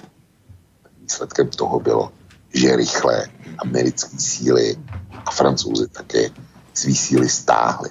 Takže z mírotvorců vykašlali se na nějaké principy, e, na odpovědnost za mír v oblasti a tak dále. Takový ty řeči, které dneska slyšíme mm-hmm. e, stokrát v souvislosti s Libí, v souvislosti se Sýrií, v souvislosti s Irákem, s Irákem, s Afganistánem. Ne. Ten samý Ronald Reagan, který údajně uzbrojil sovětský svaz a porazil komunismus, je zajímavý, že nedokázal uzbrojit a porazit Severní Koreu a Kubu. Ale uzbrojil teda Sovětský svaz, což mi nejde do hlavy. Tak eh, z toho Libanonu prostě utek.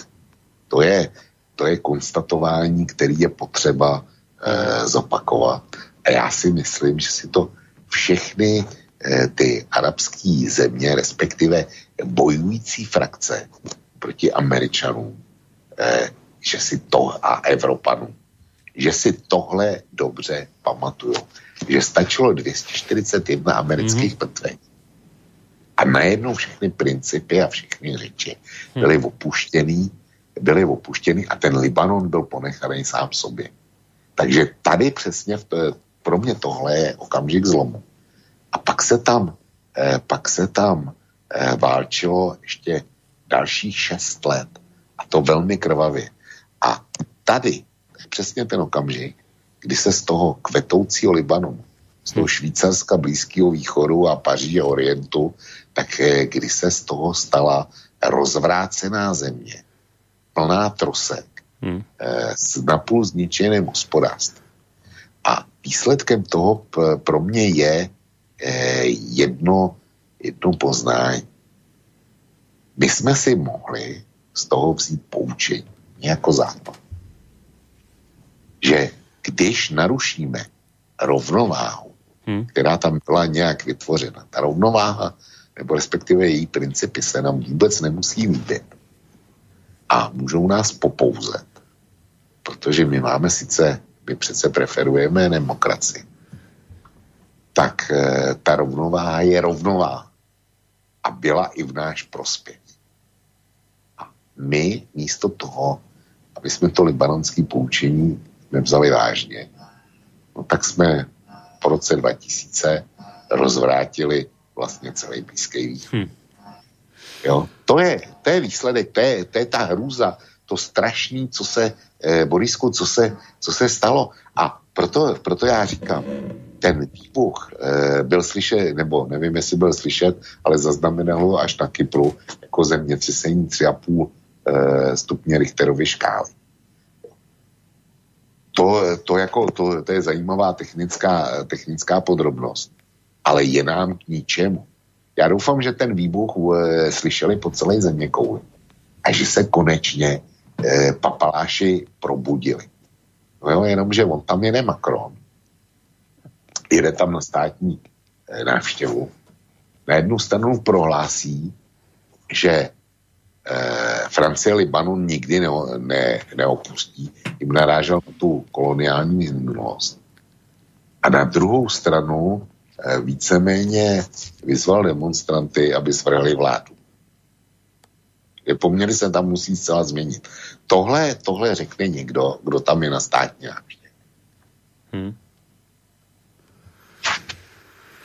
No, prvom rade, čo chcem povedať, že si zaslúžiš absolutórium za to, čo si teraz tu predviedol, za túto celú genézu, ktorú si tu vysypal, lebo teda takto to, takto to povedať uh, usporiadane, bod po bode si išiel históriou, to bol výklad hodný učiteľa dejepisu v tejto chvíli a dobrého učiteľa, ktorý zaujímavo rozpráva. Takže v prvom rade obrovská vďaka aj v mene poslucháčov za to, ako si to teraz všetko vlastne takto popísal aj pre ľudí, ktorí celkom nepoznajú historické súvislosti, ani sa niečo čudovať, pretože aj z toho, o čom si hovorili, je jasné, že to je tam teda riadne posplietané a komplikované, celá tá oblasť.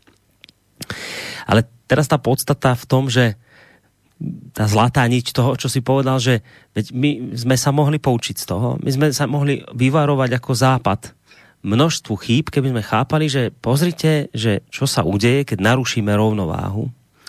No a teraz by sme ešte stále to tak mohli brať, no dobre, tak sme sa nepoučili, však potom prišli všetky tie veci, ktoré si spomínal, Afganistán a, a Sýria a Líbia a tak ďalej a tak ďalej. No ale však tak už by sme, hádam, už by sme mohli byť poučení. No a tak jedna z vecí, som ťa správne počúval, je, kde sa to vlastne celé začalo, úplne ten začiatok toho celého bol, že no ako to dopadne, keď zmeníte demografiu.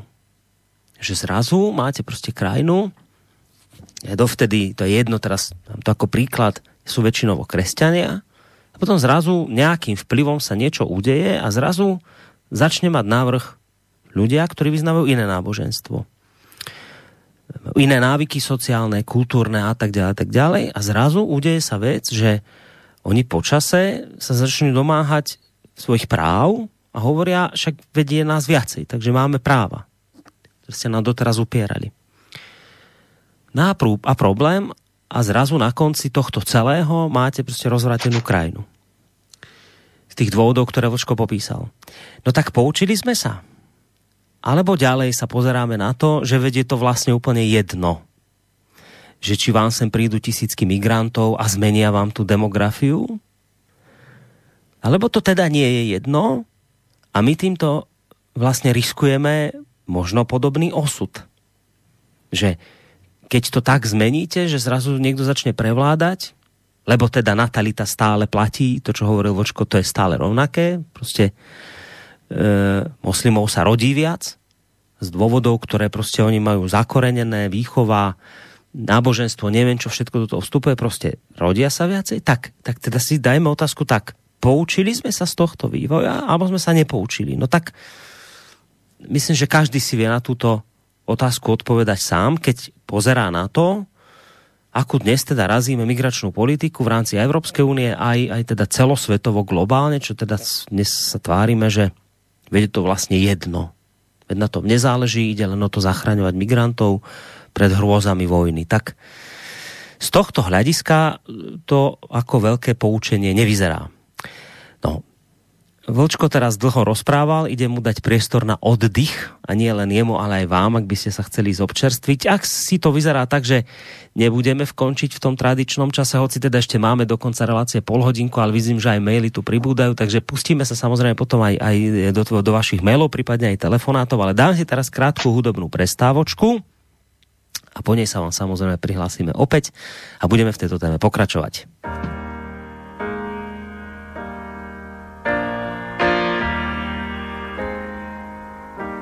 She can kill with a smile, she can wound with her eyes, and she can ruin your faith with her casual lies. And she only reveals what she wants you to see. She hides like a child, but she's always a woman to me. She can lead you to love, she can take you or leave can ask for the truth, but she'll never believe. And she'll take what you give her as long as it's free. Yeah, she steals like a thief, but she's always a woman to me. Oh, she takes care of herself. She can wait if she wants She's ahead of her time. Oh, and she never gives out. And she never gives in. She just changes her mind. She'll promise you more than the Garden of Eden. Then she'll carelessly cut you and laugh while you're bleeding. But you'll bring out the best and the worst you can be blame it all on yourself, cause she's always a woman to me.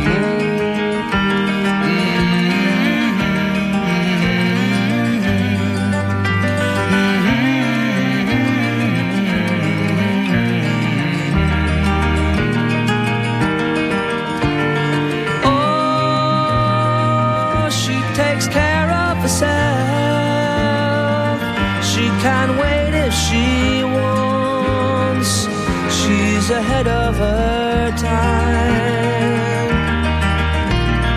Oh, and she never gives out, and she never gives in.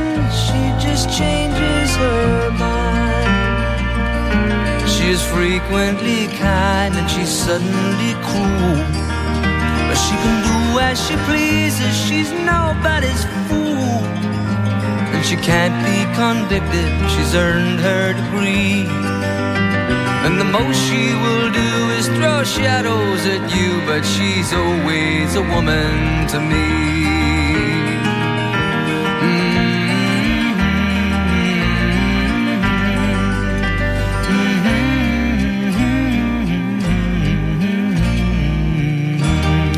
Počúvate reláciu Hodina Vlka. Dnes sa bavíme o udalosti, ktorá sa udiala tento týždeň e, v útorok, e, výbuch v Bejrúte. Ale samozrejme nerozoberáme, ako aj sami máte možnosť počuť, ani tak e, technické udalosti tejto celej záležitosti, ako skôr skôr sa tak bavíme o, pozadí celého toho konfliktu, prečo je vlastne ten región, prečo Libanon dnes z prosperujúcej krajiny vyzerá tak, ako vyzerá. K tomu všetkému, čo Vočko hovoril, ja by som dodal akoby také na doplnenie toho, keď som v úvode hovoril, že človek citlivý, trošku citlivý a navyše aj s minimum vedomosti o tejto udalosti, však samozrejme nie sme všetci historici a nie je všetko možné sledovať, ale niečo málo sa dá naštudovať, niečo málo sa dá zapamätať.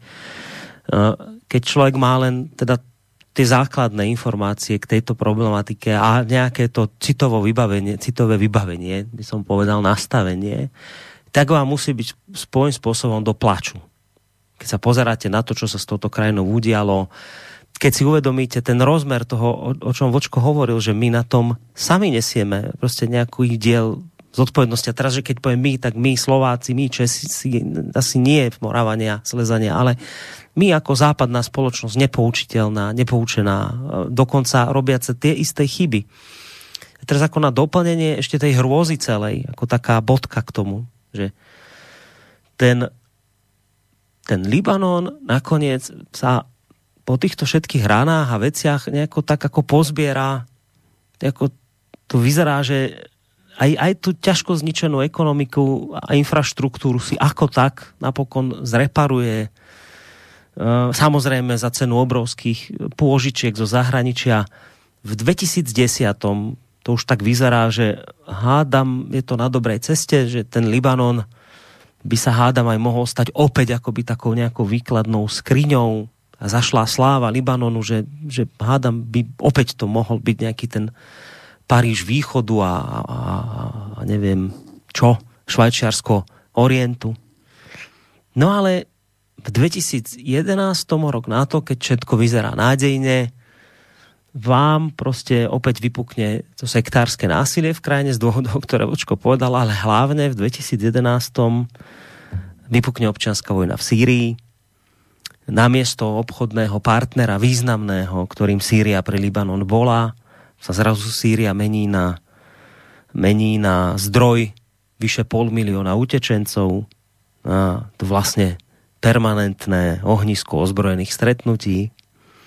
No a Vláda samozrejme potrebuje peniaze na úhradu najnutnejších výdavkov, začne sa sypať opäť ekonomika v Libanone, no tak zavediete dane na tabak, na benzín, telekomunikačné služby.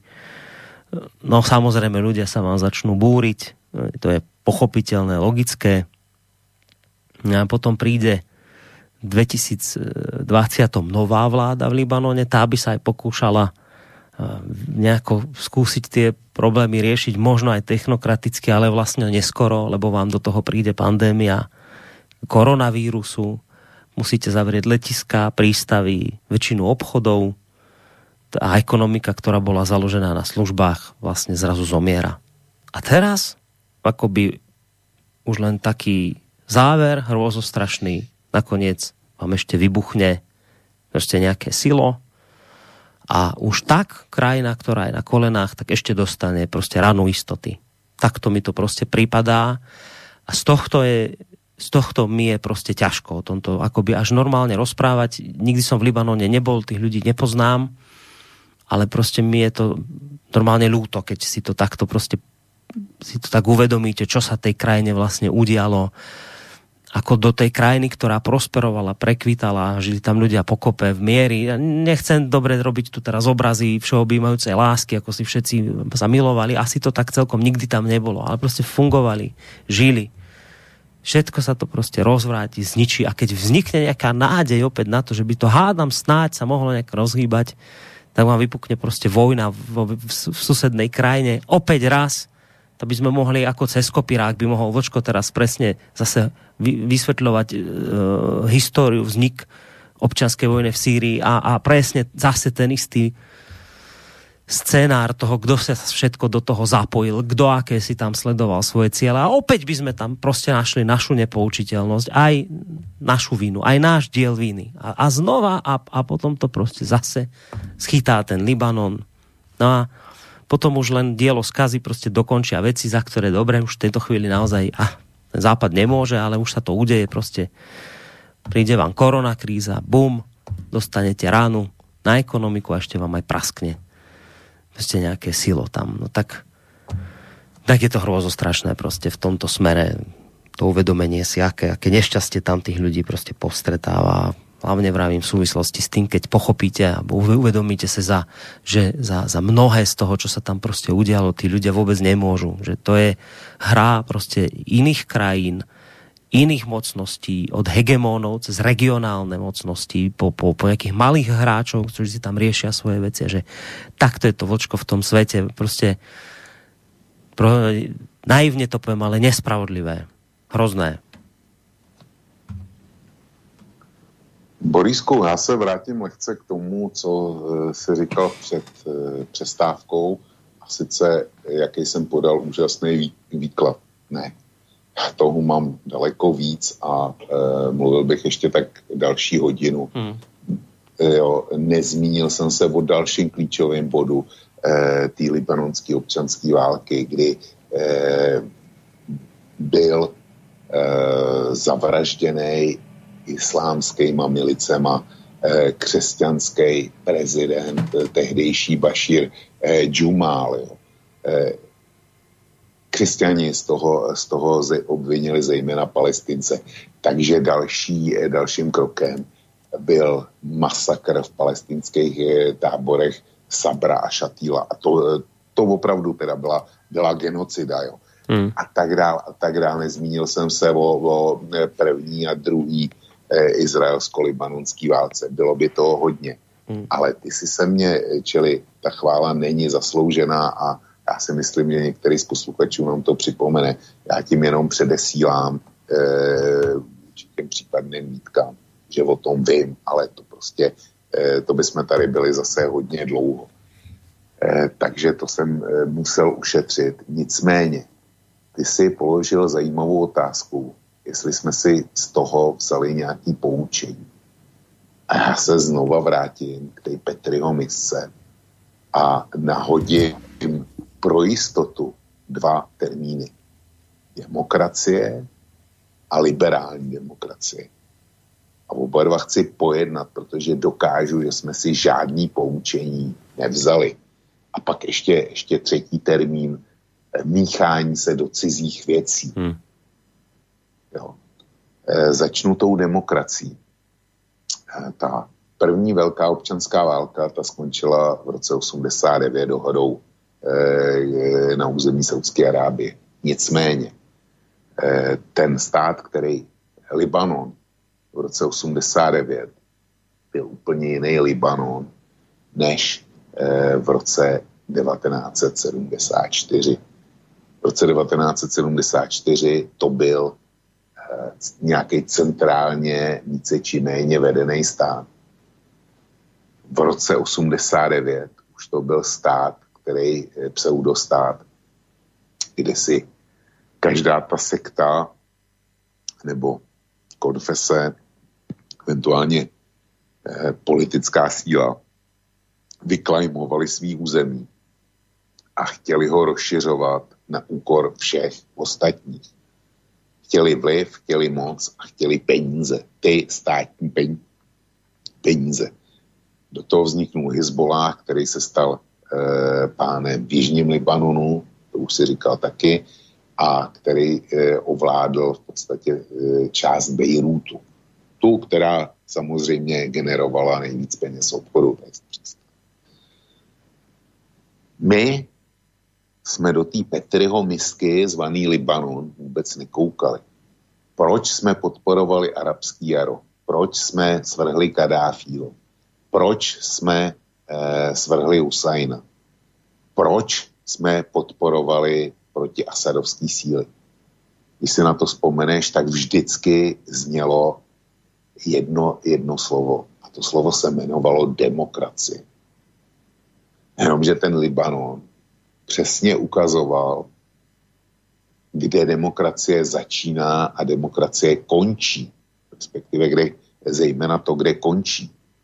Protože my vyvážíme demokracii jako ten náš supermodel eh, a použiju slovo, nutíme ho všem ostatním. Libanon byl demokratický stát.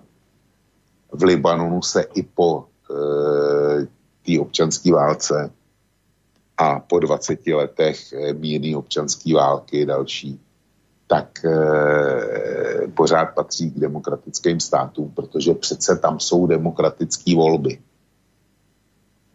Jenomže ano, Libanonci jdou, dostanou hlasovací lístek a hlasují, dejme tomu, svobodně. Jenomže ta jejich svoboda začíná a končí u toho, že podle svý e, náboženské příslušnosti volí jenom tu svoji stranu. Tam prostě není, jako máš na Slovensku, já nevím, Smer, nebo vznikne Hlása, nebo SAS. A je to průřezově strana, kterou e, volí slovenští katolíci, slovenští protestanti, slovenští bezvěrci. Je to, je to strana pro všechny a hlasují podle politických sympatí nebo podle programu e, nebo podle nějakého jiného pro ně dobrýho kritéria. Ne tak v Libanonu. Tam prostě maronický křesťan, kdyby e, jako viděl, že e, strana sunnických, e, sunnických Arabů e, má nějakého super lídra a super program, tak bude jako, jako maronita hlasovat pro eh, svojí, pro kandidáta svý konfese. Tak to, a, a všichni ostatní taky. Čili termín demokracie. K čemu je v takovémhle státě, který dneska už není eh, ani náhodou jako vládnutý tak, jako my jsme zvyklí, že je centrální vláda, systém, systém eh, samozpráv různých stupňů a tak dál a že uznáváme všichni autoritu státu a stát jediný má právo vykonávat e, v nutných případech násilí. Nic takového není v Libanonu. To je dneska e, konfesní, ale někdy ani to ne, spíše klanová a někdy ani to ne, spíše rodina, ve smyslu širší rodiny, kam patří bratranci e, z pátého kolena, zrovna tak jako e, přímí synové náčelníka té rodiny tak eh, tam se volí na tomhle základě. Takže demokracie, co pro tyhle lidi znamená demokracie? Volby můžou být e, opakované každý měsíc a vždycky z toho v podstatě vyjde to samé. Jo? Což se dneska ukazuje jako nefunkční, protože ty konfese se velmi těžko do, e, dohadujou, mají ozbrojený křídla, e, e, jsou nesměřitelný a právě na bázi toho náboženství, který eh, dřív bylo vykládáno přijatelně tak, aby spolu žili, tak dneska čím dál tím víc je e, vykládáno e, tak, že my jsme ti správní a, a tam, tam ty bezvěrci nebo e, jinověřící jsou naši nepřátelé, protože to jsou bludaři a musíme je potřít. Tak jak, i když máš formální demokracii, tak k čemu to je? My jsme tohle viděli v Libanonu, jak to funguje. A co uděláme? Šíříme demokracie do zemí, jako je Irák a Líbie, kde, jestliže e, e, v Libanonu to funguje na klanovém a rodinném základě, tak tady to je Irák a speciálně Libie, tam tady, to, e, tady tohle je desetkrát silnější. Čili co kdo vykládá o demokracii jak, jak mohl skončit ten export demokracie do Orientu. No tak, jak vidíme. Eh, vy, na vašich stránkách Slobodného vysílače eh, byl dneska nalinkovaný taky rozhovor, který dal eh, Donald Trump HBO, tuši, a kde Donald Trump označil invazi do Iráku za největší chybu v amerických dějinách. Já nevím, jestli to je největší chyba v amerických dějinách, to, eh, to jako přenechám američanům. Ale chyba to v každém případě byla. A Donald Trump, eh, Donald Trump aspoň to přiznal a pojmenoval. Hmm. Sice pozdě, on, on tím nic nemůže změnit, eh, jako vrátit se to nedá. A čili, co ta naše demokracie, kterou my se tak zaštiťujeme, ta demokracie může fungovat jenom v, eh, za určitých podmínek, zejména ekonomických, zejména eh, vzdělanostních, hmm. zejména tolerančních.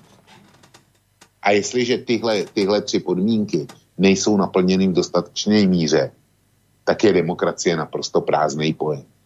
To je, to je to, co my jsme si z toho mohli vzít. A bylo by dobrý, kdyby jsme si to vzali aspoň dneska. A co jsme prostě vůbec nezaregistrovali. No a další termín, který jsem nahodil, je liberální demokracie.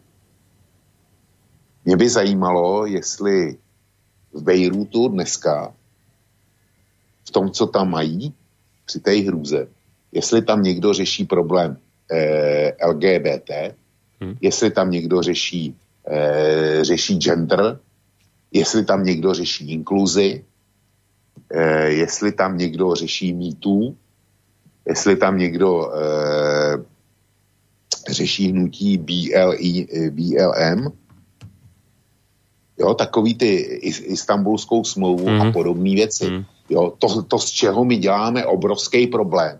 Jestli tam někdo, někdo řeší zelenou ekonomiku v těch problémech, co oni tam mají. Pro mě ta libanonská tragédie teďko ukazuje v plný nahotě doslova blbiny, kterými my se tady pojímáme, do kterých investujeme obrovské množství energií eh, a peněz, prostředků. Ti Libanonci o něco takového ani nezavadí, protože ty mají základní existenční starosti. A je to o tom, eh, co eh, si dovoluju opakovaně tvrdit, že od určitého eh, ekonomického statusu nebo od určitý ekonomické úrovně si lidi a asi, aby měli, aby měli eh, jako lepší pocit a, a pocit naplněnosti života, tak si vymýšlejí naprosto umělý, hloupý a pitomý problémy. V Libanonu je prázdný pojem demokracie a liberální demokracii tam nikdo neřeší už vůbec, to je, to je pro ně něco, jako, jako eh, kdyby řešili eh, život na Marsu a byl, eh, bylo to to nejdůležitější, co pro ně v dané chvíli jak si, si dokážou představit. Ani je to nenapadne, protože, protože nemají vyřešený svý základní otázky. A jestliže my nemáme vyřešenou problematiku bezdomovců, jestliže nemáme vyřešeno problém domácí nepřizpůsobivý e, menšiny, jestliže nemáme vyřešený problém pracující chudoby, tak e, dělat si starosti s genderem, s Prague Pride, který, která momentálně je zase v nějaké formě, jo, a s těmahle dalšíma věcma, který se jmenoval, tak ten Libanon, to zrcadlo, který nám nastavil, ukazuje, že jsme úplně někde jinde a, a, a ty, naše, ty naše problémy jsou nesmyslný a zbytečný. Tohle bychom si taky měli vzít eh, z toho libanonského výbuchu. Ale nevěřím tomu, že to někdo udělá. No a toto sú aj veci, o ktorých eh, by sme tak očakávali, že by mohli aj médiá diskutovať, že toto by sa tak mohlo do tých komentárov dostávať, že, že však o tejto podstate by mohla byť debata, ale nakoniec vidíš, a však ty si to vlastne aj sám písal, že všetko samé nepodstatné veci sa tam riešia. Bude sa špekulovať nad tým, kto... Dobre, to je dôležité zistiť, iste treba zistiť, kto za tým stá. Všetko sa bude riešiť iné, len nie je táto podstata. Len nie je tieto presne podstatné veci, ktoré tu dnes z tvojich úst zaznievajú. Lebo o tomto by to malo byť. Čo sme si z toho zobrali? Ako sme sa poučili? Pozrite sa na to, kde krajina ako Libanon skončila. Ja som si teraz akurát otvoril to bude asi nová, nová informácia pre teba. Som teraz našiel takú správu, že počkaj, kde to mám? Aha, tuto. Tak si predstav, že teraz aktuálne vznikla v Libanone petícia, začal ju, teda ju iniciuje nejaký mm, človek, muž, ktorý má libanonsko-francúzské korene. No a začala sa spisovať petícia, aby e, mandát nad Líbiou prevzalo späť Francúzsko. E, za 24 hodín malo túto petíciu podpísať 50 tisíc Libanončanov. E, viem citovať z tej správy, Petícia vznikla hneď po explózii, počas ktorej zahynulo vyše 150 ľudí a ďalších 5000 sa zranilo. Vyjadruje táto petícia frustráciu obyvateľov Libanonu z totálnej neschopnosti libanonskej vlády zaistiť bezpečnosť a riadne spravovanie krajiny. Napísali autory dokumentu. Úpadok systému, korupcia, terorizmus a milície spôsobili, že krajina práve naposledy vydýchla. Sme presvedčení, že Libanon treba dať pod francúzsky mandát aby sa nastolilo čestné a odolné vládnutie. Aj keby sme mali revolúciu a nanovo volili parlament, stále by bola situácia v prospech vedúceho postavenia tejto politickej triedy, ktorá je tu už 40 rokov. Odkedy Francúzsko odišlo, krajina sa len potápa, nasledovala totiž občianská vojna a krízy, ekonomická, politická, pohraničná, hovorí pre Euronews e, ďalší signatár tak ten signatár Jones francúzsko-libanonským pôvodom, čiže za to petíciou budú viacerí ľudia. No, čo vravíš na takúto aktivitu?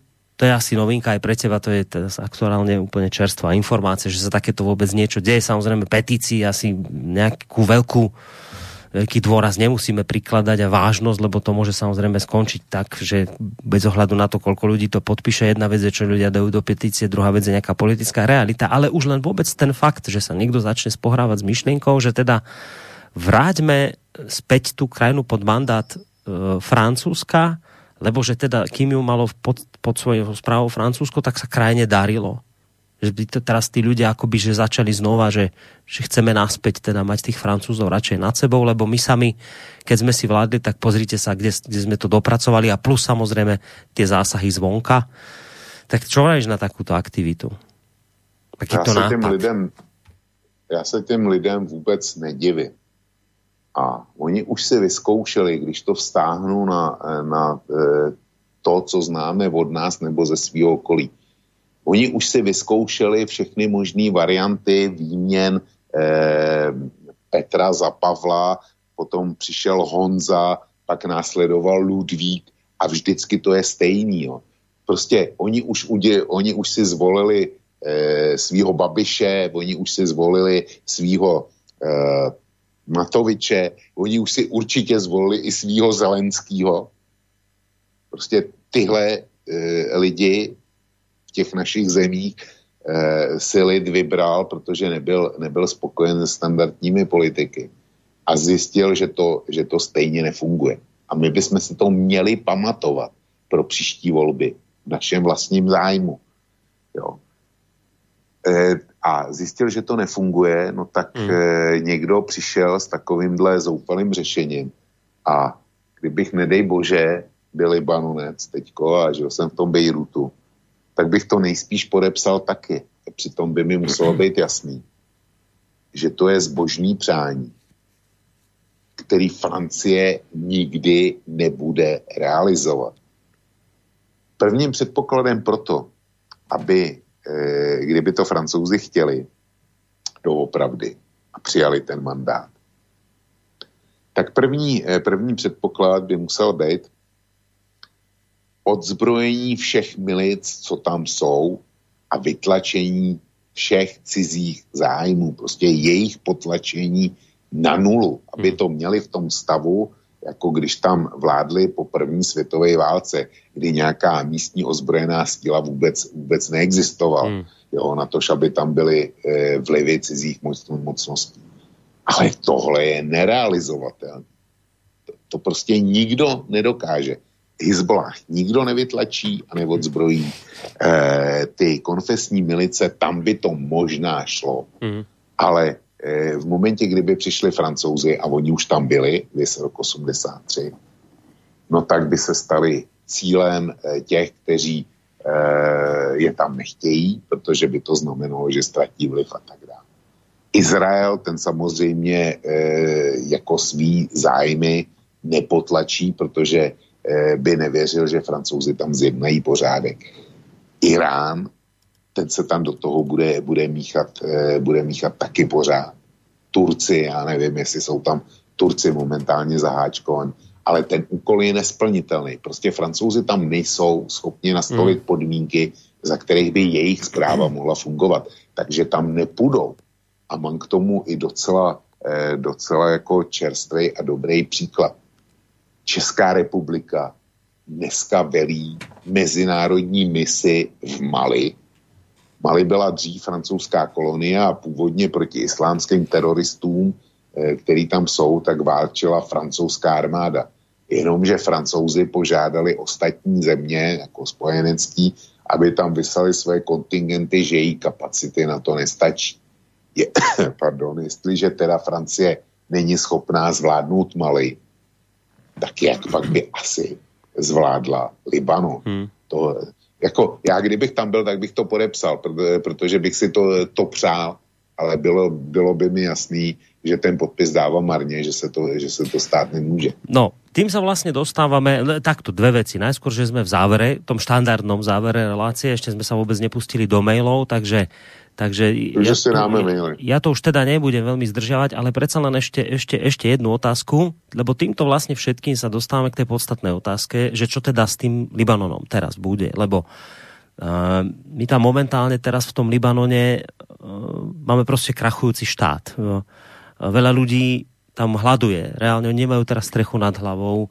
Večer sa deje presne to, čo si už hovoril v tejto relácii. Vychádza sa do ulic, štrajkuje sa, uh, samozrejme, tí ľudia sú prostě hladní, nemajú čo jesť, hoci teda nejaká tá pomoc tam už prišla. Spomínali sme, že obrovské množstva obilia, ktoré bolo v tom sile uskladnené, síce zhoreli, ale už nejaké lode s potravinovou pomocou tam idú, nejakú pomoc zachytil som číslo 33 miliónov, ponúka Európska únia. Prostě nájdu sa nejakí ľudia, nejaké organizácie, štáty, tam nejakú pomoc tam posunú, ale uh, človek reálne zmýšľajúci chápe, že toto nemôže tú krajinu nejako zachrániť, to môže prostě liečiť tie najakútnejšie stavy, ktoré tam teraz sú, ale že prostě toto nemá šancu dlhodobo to akoby udržať. A teraz sú dva také, dva, dva také pohľady, že no tak akože ten Libanon teraz je na takom razcestí, že teda buď to dýcha definitívne, že to, ten výbuch toho, čo sa udial, hej, že teraz tom, tento týždeň, to, to bola prostě rana istoty a koniec a budeme sledovať už len voľný pád tejto krajiny, bankrot a to všetko ostatné s tým súvisiace, nepokoje, hrozný scenár. Iný nejaký optimistickejší tábor hovorí, že no to by mohla byť taká tá, tá, to, to povacné odrazenie od dna, že padáš, padáš, až, až teda na to dno sa dostaneš a udeje sa taká vec, že hrozná, ale že to, je to ten odraz, že teraz by to mohlo byť konečne niečo, že povedzme tí ľudia začnú volať presne potom, že, že dosť bolo vlády a ne, zosadia tú vládu a ne, nejak, že inak by to chceli. No zkrátka máme tu taký optimistický variant odrazenia od dna, aj pesimistickejší variant, že, že dodýchanie krajiny definitívne, takže ako toto ešte, by som sa ťa opýtal na to, ako toto vidíš vlastne teraz ty s ďalším smerovaním Libanonu po týchto udalostiach. No já, já na optimistický scénáře už delší čas nevěřím. Ale nevěřím taky tomu, že ta země dodýchá. To prostě není možný. Ty lidi e, nejsou ochotní e, schovat se do těch trosek a tam tiše zdechnout, aby, aby neobtěžovali ostatní svět. To nikdo neudělá. E, ta pomoc, kterou přislíbila Evropská unie ve výši těch asi 30 nebo 33 milionů dolarů, to je, to je jak když e, s odpuštěním plivneš na horký kamna. To zasyčí, vypaří se a kamna jsou pořád horký. E, pořád hycujou. Eh, bylo řečeno, že to je ta první nárazníková pomoc na překlenutí toho nejnutnějšího teďko pro nemocnice a možná i nějaký potraviny a tak dále. No, slyšel jsem dneska, že v Brzku se má sejít takzvaná dárcovská konference,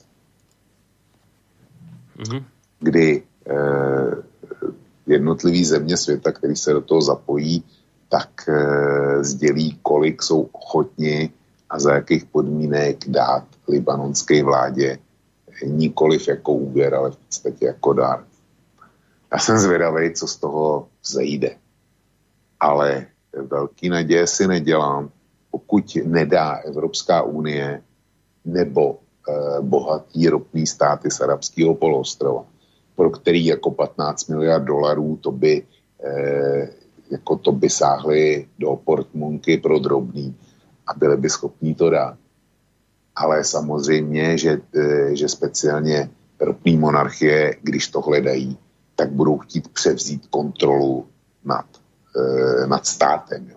Budou chtít, aby, aby se skákal podle, podle toho, jak oni budou pískat. Evropská unie, jsem zvědav, jsem zvědav kolik dá, ale zaznamenal jsem výrok prezidenta Trumpa, který prohlásil, že Amerika by pomohla, ale dokud, eh, dokud eh, tam bude Hezbollah eh, jakožto nástroj Irán, takže nedají ani dolar. Přiznávám, že něco eh, podobný prohlášení je pro mě naprosto nechutný cynismus. Protože je tady 4,5 milionů lidí, Libanonců. K tomu půl milionu palestinců a k tomu myslím dokonce až 1,5 milionu takzvaných syrských uprchlíků. A tihle lidi, ty přišli částečně o přístřeší, v každém případě o důležitou nebo nejdůležitější infrastrukturu, bez který nemůžou fungovat, což je, což je bejrudský přístav. Přišli o 90% obilných zásob. A někdo váže v téhle situaci svoji pomoc na to, jestli v zemi jsou nějaký milice nebo nejsou. To už mi přijde úplně, úplně praštěný na hlavu. Jsou tady, jsou tady lidi, kteří prostě mají hlad, který nevědí, jak zítra přežijou. A je jim takzvaně slíbená pomoc, když. Když se politicky něco stane, co si představuje nějaká velmoc, která mimo jiné ten stav spolu navodila to, kde jsme se to od, odstli, jo. To, mi pomá, to je tohle pokrytectví a e, vyděračství, který provozujeme. Vys například syrský uprchlík, to je někdo, před kým e, musíme otevřít nejenom státní hranice, ale nejspíš i každý z nás dveře od svého bytu nebo domu, protože vstupuje posvátný host. Tak to je, to je pro nás takováhle persona a tamhle 6 milionů lidí ohrožených, eh, ohrožených eh, hladem v Jemenu. Ty nás prostě nechá skutečně jasný hladomor. No. To je, no. jo. Tak ty nás nechávají v klidu, tam jsme nic neposlali, tam prostě ať si válčí. Hmm. Jediný důvod je, že tam odsaď neutíkají uprchlíci k nám. Jo? Kdyby, kdyby se do Evropy tlačil milion Jemenců, tak v Turánu, v Turánu bys, bychom tam nějakou tu pomoc poslali. Jo. A teď si ještě, já se musím vrátit, Borísku, v tě nechtě, k tomu, k roli tisku. Ty už si to, ty už si to říkal. A já jsem to zdůraznil v tom svém dnešním článku. A jsem si myslel, že takováhle tragédie i ty hlupáky, demagogický hlupáky v českých sdělovadlech přivede k rozumu a že na tom nebudou hrát takový ty svý tra, eh, eh, tragédistický hry na to, že za hmm. vším stojí Rus a zejména teda Putin osobně. Já jsem, eh, ty víš, že sleduju prostě Němce a německý zpravodajství. Hmm. Ne, že by se o té lodi nezmínili, že měli ruského majitele. Jo, eh, prostě popisovali celou tu genézi. A speciálně teda dneska ve zprávách eh, ARD se tomu taky věnovali a konstatovali ruský kapitán, teďko ten, ten jeho hovor o tom, jak to bylo, který běžel i v české televizi. Ale nikdo tam nerajtoval na to, že majitelem, původním majitelem toho plavidla byl někdo, kdo držel ruský pas. To prostě, eh, to Němci nekonstatovali, ty konstatovali ruský kapitán, náklad, eh, zabavený, zbankroto, eh, eh, prostě majitel zbankrotoval, tak to tam zůstalo a tím to skončilo. Ale český sdělovadla, ty prostě rajtujou na to, na tom, na tom e, že to byl Rus. Jo. To, je, to, je, to je pro ně to nejdůležitější. E, e, prostě výbuch, výbuch v Bejrutu jde za Ruskem, protože majitel v roce dva, 2013, který mu patřila loď, byl přece Rus, že převážel náklad z Gruzie přes Řecko a chtěl do Mozambiku. A kdyby Eh, kdyby eh, libanonský přístavní orgány eh, zkrátka ho nechali odplout, tak ten problém vůbec nevznikl, tak to vyložil, buď by se ta loď byla potopila, což by nebyla žádná škoda, a nebo by ten náklad byl doplu do Mozambiku, co by tam dělali s letkem, eh, to netuším, ale to už by byla jejich starost. Ale ten dnešní výbuch by nebyl. A prostě všude je akcentovaný e, to ruský občanství hmm. toho chlapíka, který žije dlouhodobě na Kypru a udělal bankrot.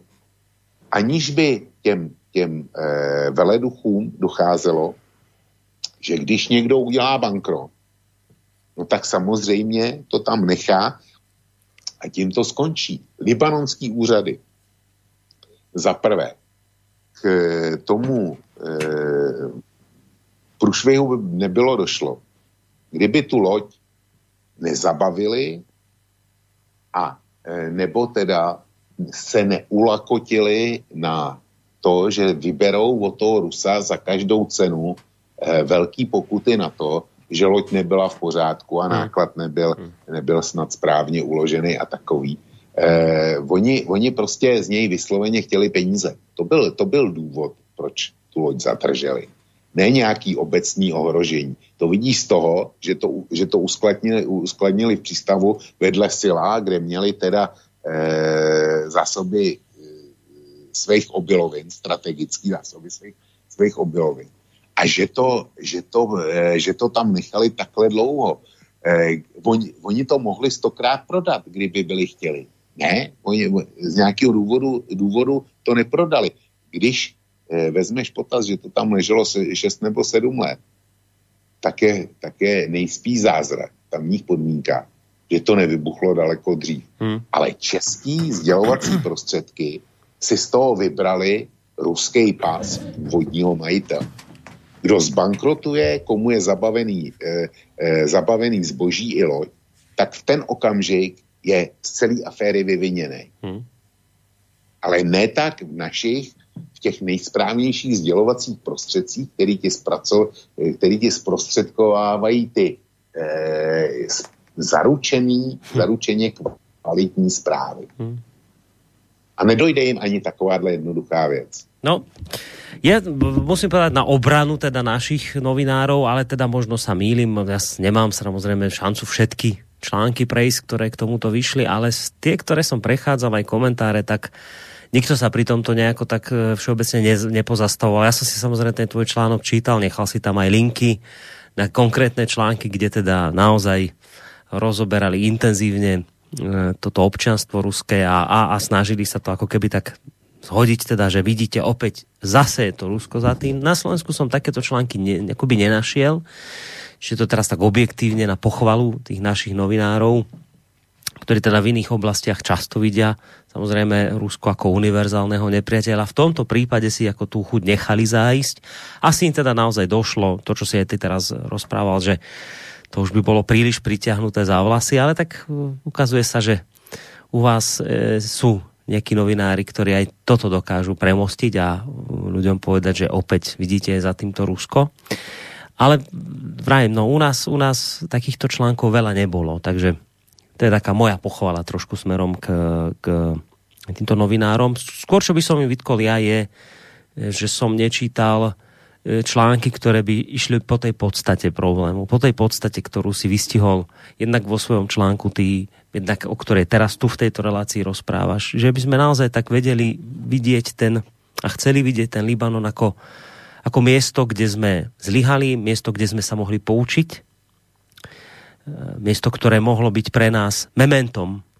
A že, že o tom to by to mala byť, o tom by mala byť predovšetkým debata, ale všetko iné sa rieši, len, len nie táto podstata, že toto, toto by som skôr ja by tak kritizoval. No, ale pozerám na ten čas, vočko môj, mali by sme, my sa už pomaly hádam aj k tým mailom dostať, takže ak nemáš nič proti, tak by som to tu teraz od, otrúbil, nie Jasný. do útoku, ale do, do mailového, do mailových záležitostí. Tých mailov ako zatiaľ tu nie je nejako extrémne veľa, ono zrejme sa odráža na tom aj ten fakt, že sú letné prázdniny, ľudia predsa len dovolenku, takže cez letné prázdniny e, mnohí oddychujú a je pochopiteľné, že nebudú vždy počúvať všade slobodný vysielač. Čiže zatiaľ tých mailov tu nejako extrémne veľa nie je. Možno by sme to mohli stihnúť aj do tej 23. hodiny. Uvidíme. Tak, ideme sa pustiť do nich, ale Ehm, ešte predtým dve veci. Jedna taká technická pre teba informácia. Ich budem čítať tie maily opäť tak, ako prišli od začiatku relácie. Čiže oni chodili aj v čase, keď ešte nevedeli ľudia, že aký bude zámer tej dnešnej relácie, na čo upriamíme svoju pozornosť. Takže zrejme tam bude aj veľa mailov, ktoré pôjdu po tých technikáliách toho celého výbuchu tak len aby si vedel, že prečo, lebo budem čítať vlastne maily od začiatku tejto relácie, ktoré prichádzali. A druhá vec technická smerom k poslucháčom, ešte stále samozrejme na maily môžete písať. Adresa je studiozavináčslobodnyvysielac.sk cez našu internetovú stránku, keď si kliknete na zelené tlačidlo otázka do štúdia a potom je to aj možnosť zavolať priamo sem ku nám do štúdia na číslo 048 381 0101. Takto krátko pred 23. hodinou sa teda púšťam do vašich otázok poslucháčských alebo teda vašich názorov, ktoré ste zaznamenali k tejto téme a poslali nám, tak e, začíname poslucháčkou zo Žiliny. Pri pohľade na Beirut ma zamrazilo asi tak, ako v roku 2001, keď som videla padajúce dvojčky v USA. Údajný teroristický útok, o ktorom ma dodnes nikto nepresvedčil, keďže som technik, stavbár, tak som si to pozrela a prečítala veľmi veľa príspevkov z tejto udalosti v USA. Nesedí mi tam viacej veci, ale to nechajme teraz bokom. Pri výbuchu v Bejrúte mi to pripomína rok 2001 v USA, môžem sa míliť, ale budem konšpirovať. Libanon má už dlhodobo problémy. Viem, že skutočnú pravdu sa nedozvieme presne tak, ako o páde dvojčiek a o nedávnej smrti, alebo dávnej smrti eh, Johna Fitzgeralda Kennedyho. Poprosím o váš názor. Ďakujem a prajem krásny večer posluchačka zo Žiliny.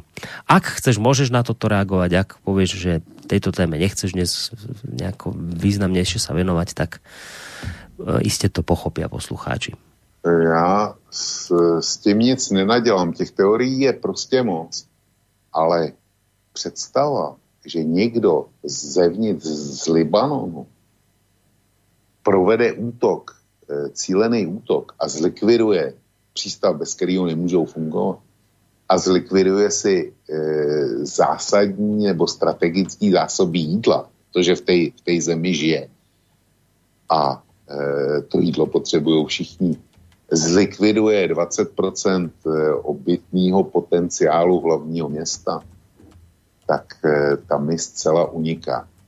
A že by to udělal Izrael, tohle to, pro boha, proč by to dělal? Protože on potřebuje Libanon jako centralizovaný stát, aby Hezbollah a palestinci byli zatlačení do kouta a e, přestali mu pokud možno být nebezpečnými.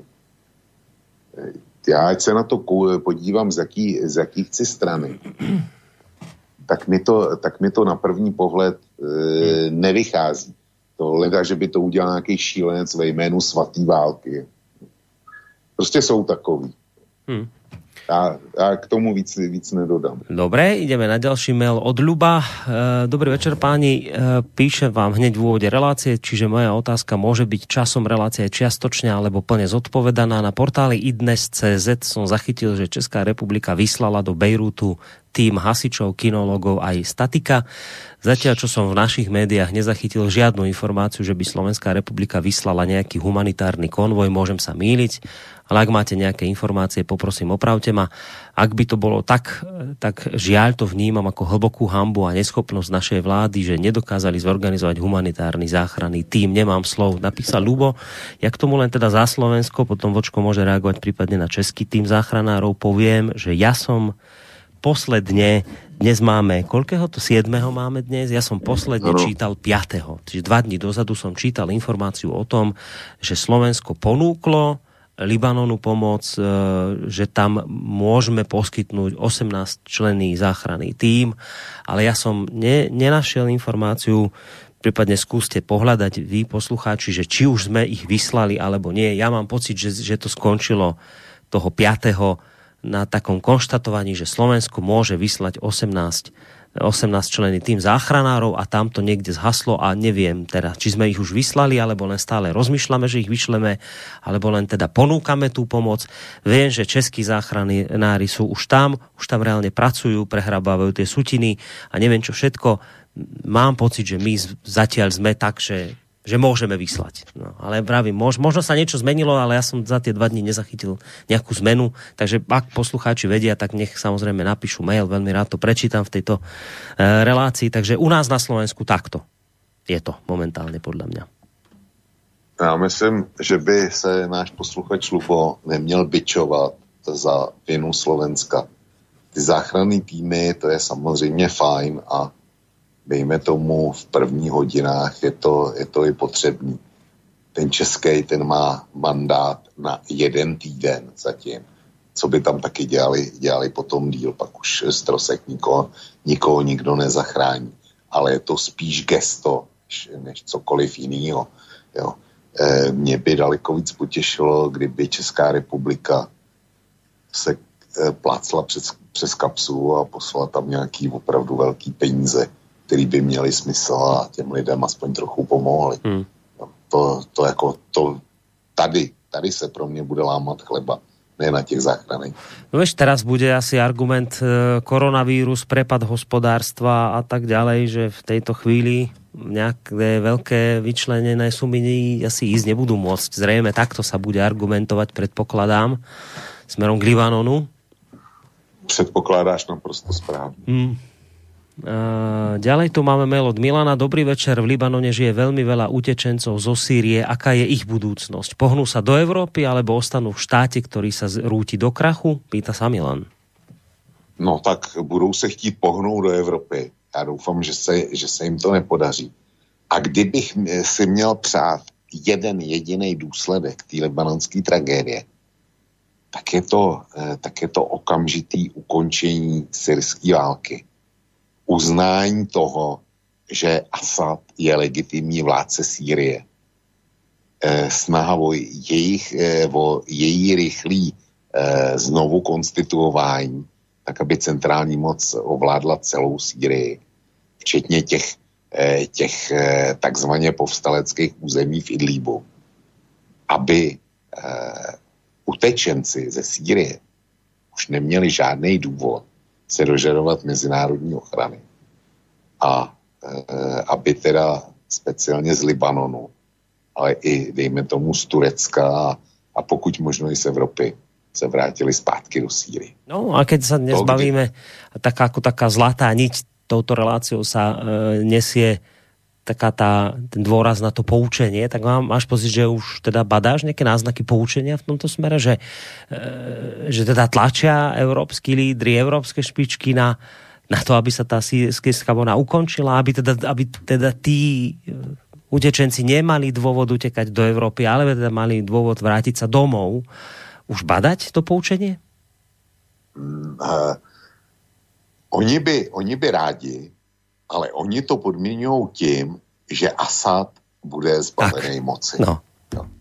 A dokud, dokud tak. tohle eh, bude, bude ten hlavní eh, tenor celého našeho vidění eh, problému Sýrie, tak jsme si poučení nevzali to je takéto Trumpovské, že my vám pomôžeme, ale iba keď tam nebude no, Hezbalách, no, my vám pomôžeme, keď tam nebude ASA, tak my sme to síce tam všetko porozvracali, my sme veľkou mierou prispeli k tomu, čo tam dnes je, ale my budeme pomáhať len keď zase splníte nejakú našu ďalšiu požiadavku. Tak to je teda e, ukážka nášho poučenia opäť raz. E, ono spíš, spíš, bude, e, spíš to bude fungovat jinak. Eh, protože já jsem viděl pořad o Libanonu eh, včera eh, na německé televizi a tam mluvili taky normální Libanonci. No a řada z nich se vyjádřila naprosto jednoznačně. Pro nás tahle země, to, tohle je země bez budoucnosti, my tady nevidíme pro sebe žádnou perspektivu. Takže připravujeme se na odchod ze země. Kam pak ty Libanonci asi tak budou mít namířeno. Schválně. Hmm. Jo. Nehledě k tomu, že teda Libanonci ty mají velmi zajímavou pověst v posledních letech eh, v Německu. Například, eh, snad si to pamatuju dobře, velmi silná komunita je v Duisburgu. A v podstatě ten Duisburg tam vytvořili paralelní kriminální svět, jo, kde není schopna se prosadit ani místní německá policie. Takže to jsou Libanonci v zahraničí. Hmm. No teraz pozerám na maily.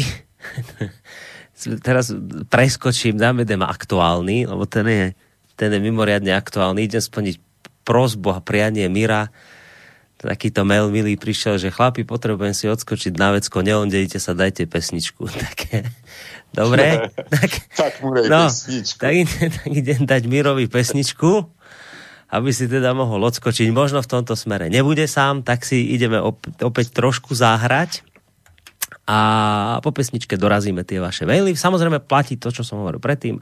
Písať ich stále môžete na adresu studiozavináčslobodnyvysielac.sk cez našu stránku alebo aj telefonáty 048 381 0101.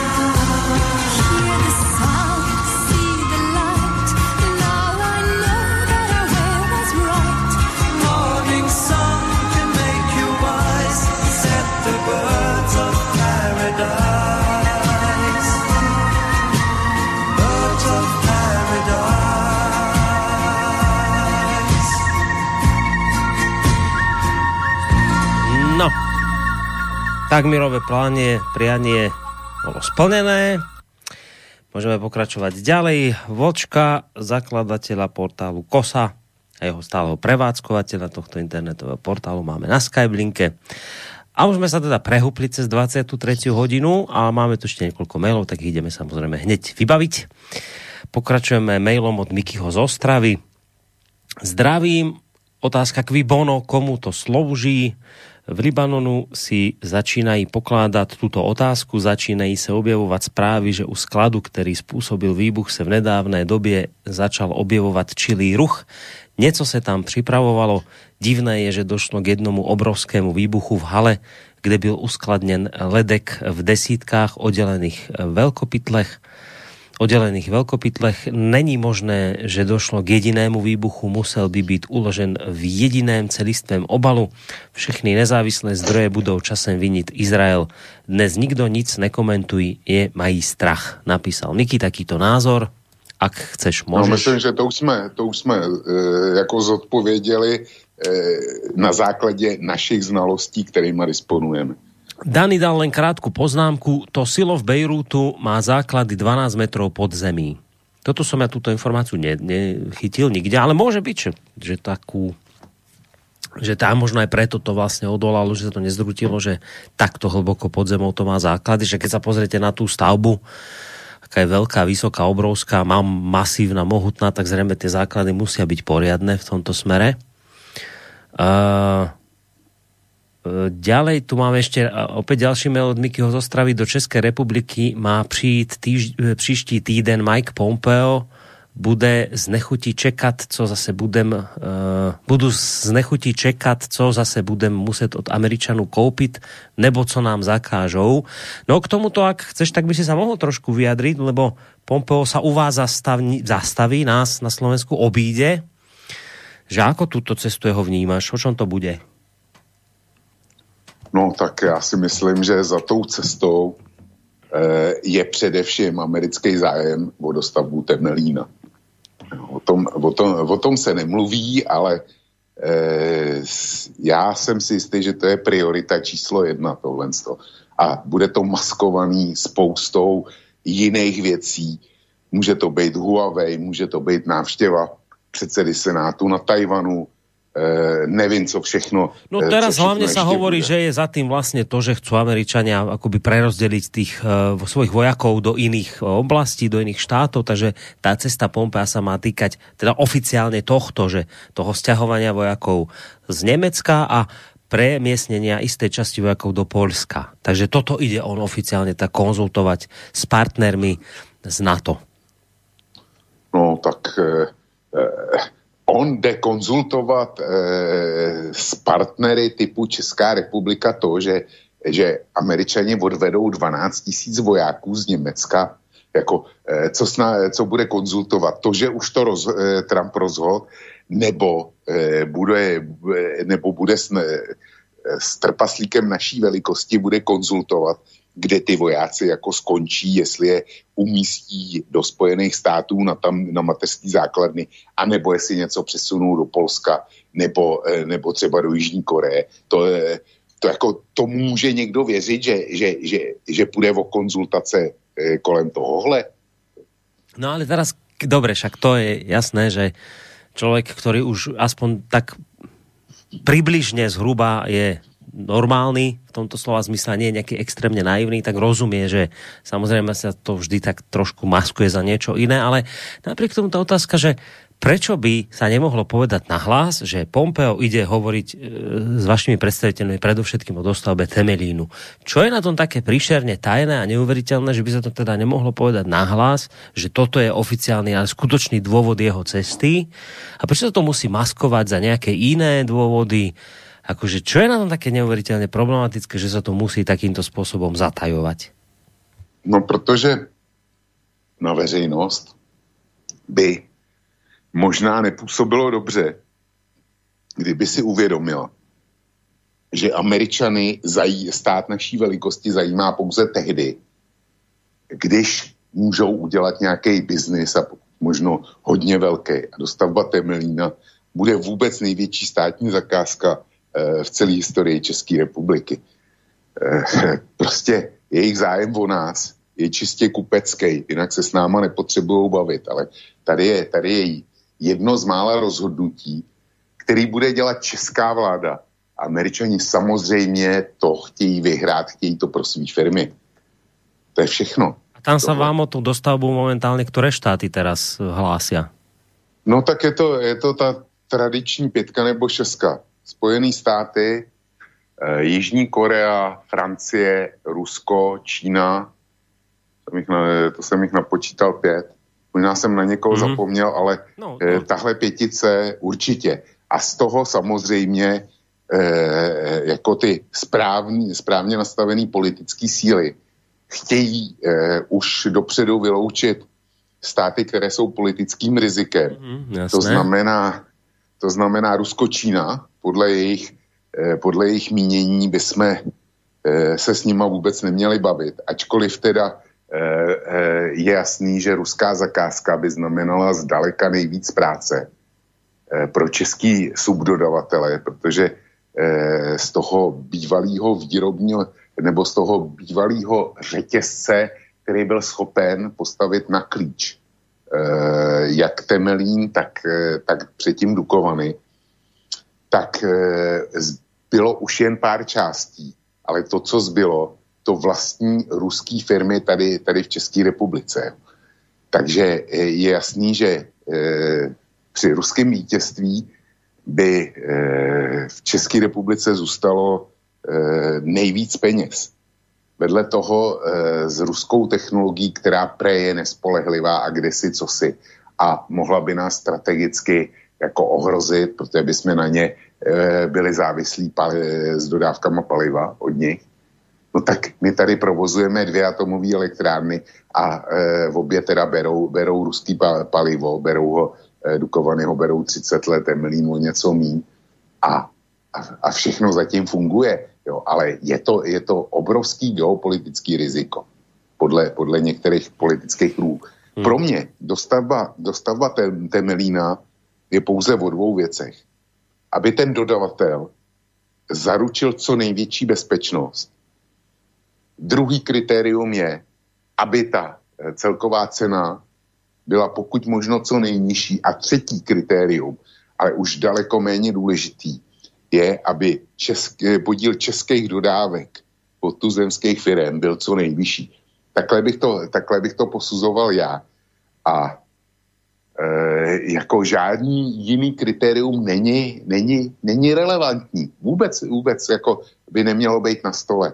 A zejména ne, zejména ne politicky. No, tá je nakoniec ale... najdôležitejšie, vieš, sa tak otočí, že tá politická, ano, tá, to, ano. tá úplne prvá najdôležitejšia a potom na základe toho pochopíš, že ti to tak trkne, že ako to je chytro, chytre vymyslené, že Nakoniec urobíme z toho Ruska vlastne takého všeobecného diabla, najväčšieho problém, problém na svete. No a samozrejme vlastne si tým vyriešime aj to, že keď budeme chcieť do budúcna niekde niečo investovať, obchodovať, zarobiť, to tak samozrejme Rusko vždy vyhodíme, lebo však to je po politickej linke absolútne nepriateľné, takže to sa ani o tom vôbec baviť nebudeme, čiže hneď nám to cesto si toto Rusko neprejde, hoď by dalo najlepšiu ponuku, už len z tých politických dôvodov prostě ho musíme vyradiť, tak potom ti to dáva, začína dávať význam, prečo je tak dôležité toho Rusa mať vždy za prípad a príklad, názorný príklad toho, toho nebezpečného, zlého, ktorého my sa musíme vždy vyvarovať,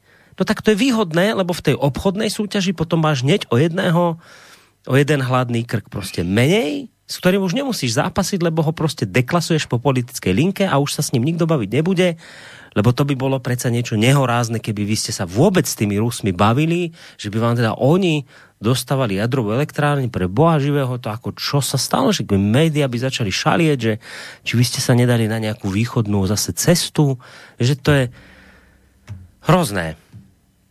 Ale Borisku, je to, je to celkem jednoduchý. Hmm. Prostě pokud, pokud bude vyřazená dopředu ruská a čínská nabídka, tak zbyde jihokorejská, francouzská, americká. Hmm. No. A když se na to podíváš, tak dopak asi vyhraje. No. Zcela jasně. Jo. No. E, z těchto A cestující obchodný No a cest, cestujúci obchodný Pompeo si to už ide zarezervovat, víš, Přesně tak. Ku vám. Tak, takže no. to, je, to je eh, celá story a je nám vykládáno o tom, že on k nám jede konzultovat stahování amerických no, vojsk, jednotek. Áno. Eh, a ide sa vypýtať, či, či dovolíte, či vy v Čechách no, dovolíte, áno, aby, to, aby sa to na vás, na, na vás nezadrhlo, lebo, lebo to ako NATO samozrejme to, to nie je, že aj Spojené štáty americké, to sú aj iné krajiny, to, to, to rovnaká váha hlasu, všetko to ako keby vy ste povedali v Českej republike, že vy nesúhlasíte s tým presunom vojakov, joj, tak Američania majú veľké problémy, nič by nemohli robiť, tak teraz oni idú ku vám, sa dohodnú, že či dovolíte, a keď dovolíte, tak dobre bude, tak povie sa pred kamerami, že Česi dovolili, môžeme pokračovať v presune vojakov. No, dobre, tak uh, už vieme, ako to je s tým Pompeom. Ideme na ďalší mail od vláda. Zdravím, sklad výbušnín bol vraj pred týmto silom. Silo bolo asi z polovice naplnené obilím, takže silo ochránilo časť mesta, je vidieť vysypané obilie. Toto nám napísalo Vlado. Áno, túto, túto vec som ja spomínal v tejto relácii, že som zachytil tú informáciu, že práve preto, že Československo v Českej republike, kde vlastne toto to, to, to silo, odkiaľ toto silo budovali, z Pardubic firma, už Vočko to spomínal, že to naozaj postavila kvalitne a že vďaka tomu, že bolo kvalitne postavené, boli tie škody oveľa menšie, lebo keby e, to bolo horšie postavené, tak vlastne by to ten, ten výbuch časť neabsorbovalo a jednoducho by to ešte väčšie škody napáchalo. Potom tu máme od Vladislava mail. Zdravím, slobodný vysielač Libanon. Je to, čemu se říká zhroucený stát a tím a zatím stojí ona záruka celosvětové bezpečnosti, čili NATO a jeho zrcadlení, čili záruka prosperity a míru v Evropě, čili EU. Neboť dámy v obou zasedají ve stejných kostýmech, i pánové mají stejnou kravatu a k tomu Eh, doktor Solferno blízkého, ale dalšího východu Izrael. Jak z toho? Sice těžko, ale přece jen. Zrušit sankce na Rusko a silně ho zapojit do hry. Zdravím z dosud pevné země, byť se vlk mne snaží zahnat do bažiny spamu. tak toto si dostal od člověka, kterého prezvisko iste poznáš. Samozřejmě, že poznám. Eh, to je od, eh, Zatiaľ od z pevnej zeme. Speciálního, eh, speciálního fanouška magistra Černíka. No, to je... To si trafil. No, tak to je, to je úplně, úplně jako snadný. Jenomže pan magistr Černík jako vždycky nemá pravdu. Evropská unie nerovná se na to a na to nerovná se Evropská unie. To, to jako snad pan magistr Černík nechce tvrdit, že Spojené státy jsou e, členem Evropské unie a že, že v Evropské unii mají hlavní slovo, nebo vlastně jediný slovo, jako ho mají v NATO. Doufám, že tak daleko ještě není. A pokud jde o Rusko, tak e, pokud je Rusko pokračovatelem e, bývalého Sovětského svazu, tak Sovětský svaz Eh, na zhroucení Libanonu nese velkou část spoluviny. Byl to on, kdo, kdo vlastně eh, podporoval Palestince taky. Podporoval ho jak diplomaticky, tak dodávkama zbraní. Takže, eh, takže bývalý sovětský svaz na to má nemalou vinu, že Libanon se dostal tam, kam se dostal. Dobre, ďalší mail. Jak Vlka poslouchám, jeho lakmusový papírek na Blízkém východe, Líbie, Sýrie, Irák, Libanon a podobne. Chybí mi jeho názor, proč neřekne, kdo to v Americe předvídal, kdo tam dosazoval stínové vládce, kdo je za ropný prospěch vysával, kdo je za vším tím e, zvratem e, nejen na Blízkém východe. Vzpomeňte si na Venezuele opozičníka e, Duarta a tak dále a tak dále shnilá deep state a souhlasící západní liberálové, ať mi Vlček toto vyvrátí, nebo se bojí vyslovit pravdu? Já se nebojím vyslovit nic. Na, slo, na slo, slobodném vysílači už vůbec ne. A já se přiznám, že tomu dotazu nerozumím. Hmm. No, ten dotaz prišiel krátko pod, pred pol desiatou, potom sme možno ďalšie súvislosti vysvetľovali, takže treba to aj tak brať, že možno niektoré veci, na ktoré sa posluchač pýtal, potom už boli dodatočne vysvetlené. E, ďalej tu máme mail od Andrea. Zaujímalo by ma, na čo tam prišiel Macron. Má on nejaké legitímne poslanie, alebo prišiel tam len smradiť? Toto sa pýta Andrej. No tak Macron tam přišel z titulu prezidenta bývalé koloniální mocnosti eh, s tím, že eh, konstatoval, že Francie Libanu neopustí a že za něj cítí svým způsobem odpovědnost. Takže potud já nevidím na Macronovo cestě nic špatného. Kdyby to bylo na mě, tak já naopak bych mohl jsem o tom rozhodnout tak všichni světoví papaláši, co jich, co jich na země kouli je, tak bych je naložil do letadel, odvez do Bejrutu a nechal je v tom zničeném přístavu Bejrutu a tak dále. Minimálně tři dny bloudit, aniž bych jim zajistil nocleh a sebe menší dávky jídla a pitné vody. Třeba by potom dostali rozum. Takže ta, ta Macronova cesta e, není primárně špatná, ale jsem zvědavý, co hmatatelného Francie pro Libanon udělá. I z to heslo Francie Libanon neopustí. A zajímá mě to tím více, e, nebo o to více, oč se Francie snažila protlačit společný evropský dluhopis. Až se jí to nakonec v podstatě i povedl, protože už začíná mít problémy se svým dluhovým financováním. Hmm. Takže jsem zvědavý, jak konkrétně Libanonu pomůže. No. Áno, to už potom je rozdiel, keď sa ide, do, keď ide to zatiaľ len v oblasti silných rečí a giezd a keď zrazu sa už potom ide do reality, tak sa trošku zvykne situácia zmeniť. No.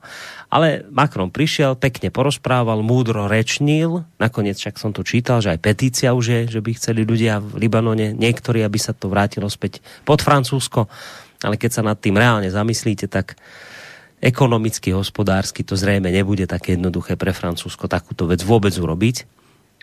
Dôvody si už vysvetľoval bližšie v tejto relácii, takže poďme na ďalší mail. Dobrý večer, chlapci. Strašná katastrofa, ako to už Vlk spomínal Vďako Bohu, že tam nie sme.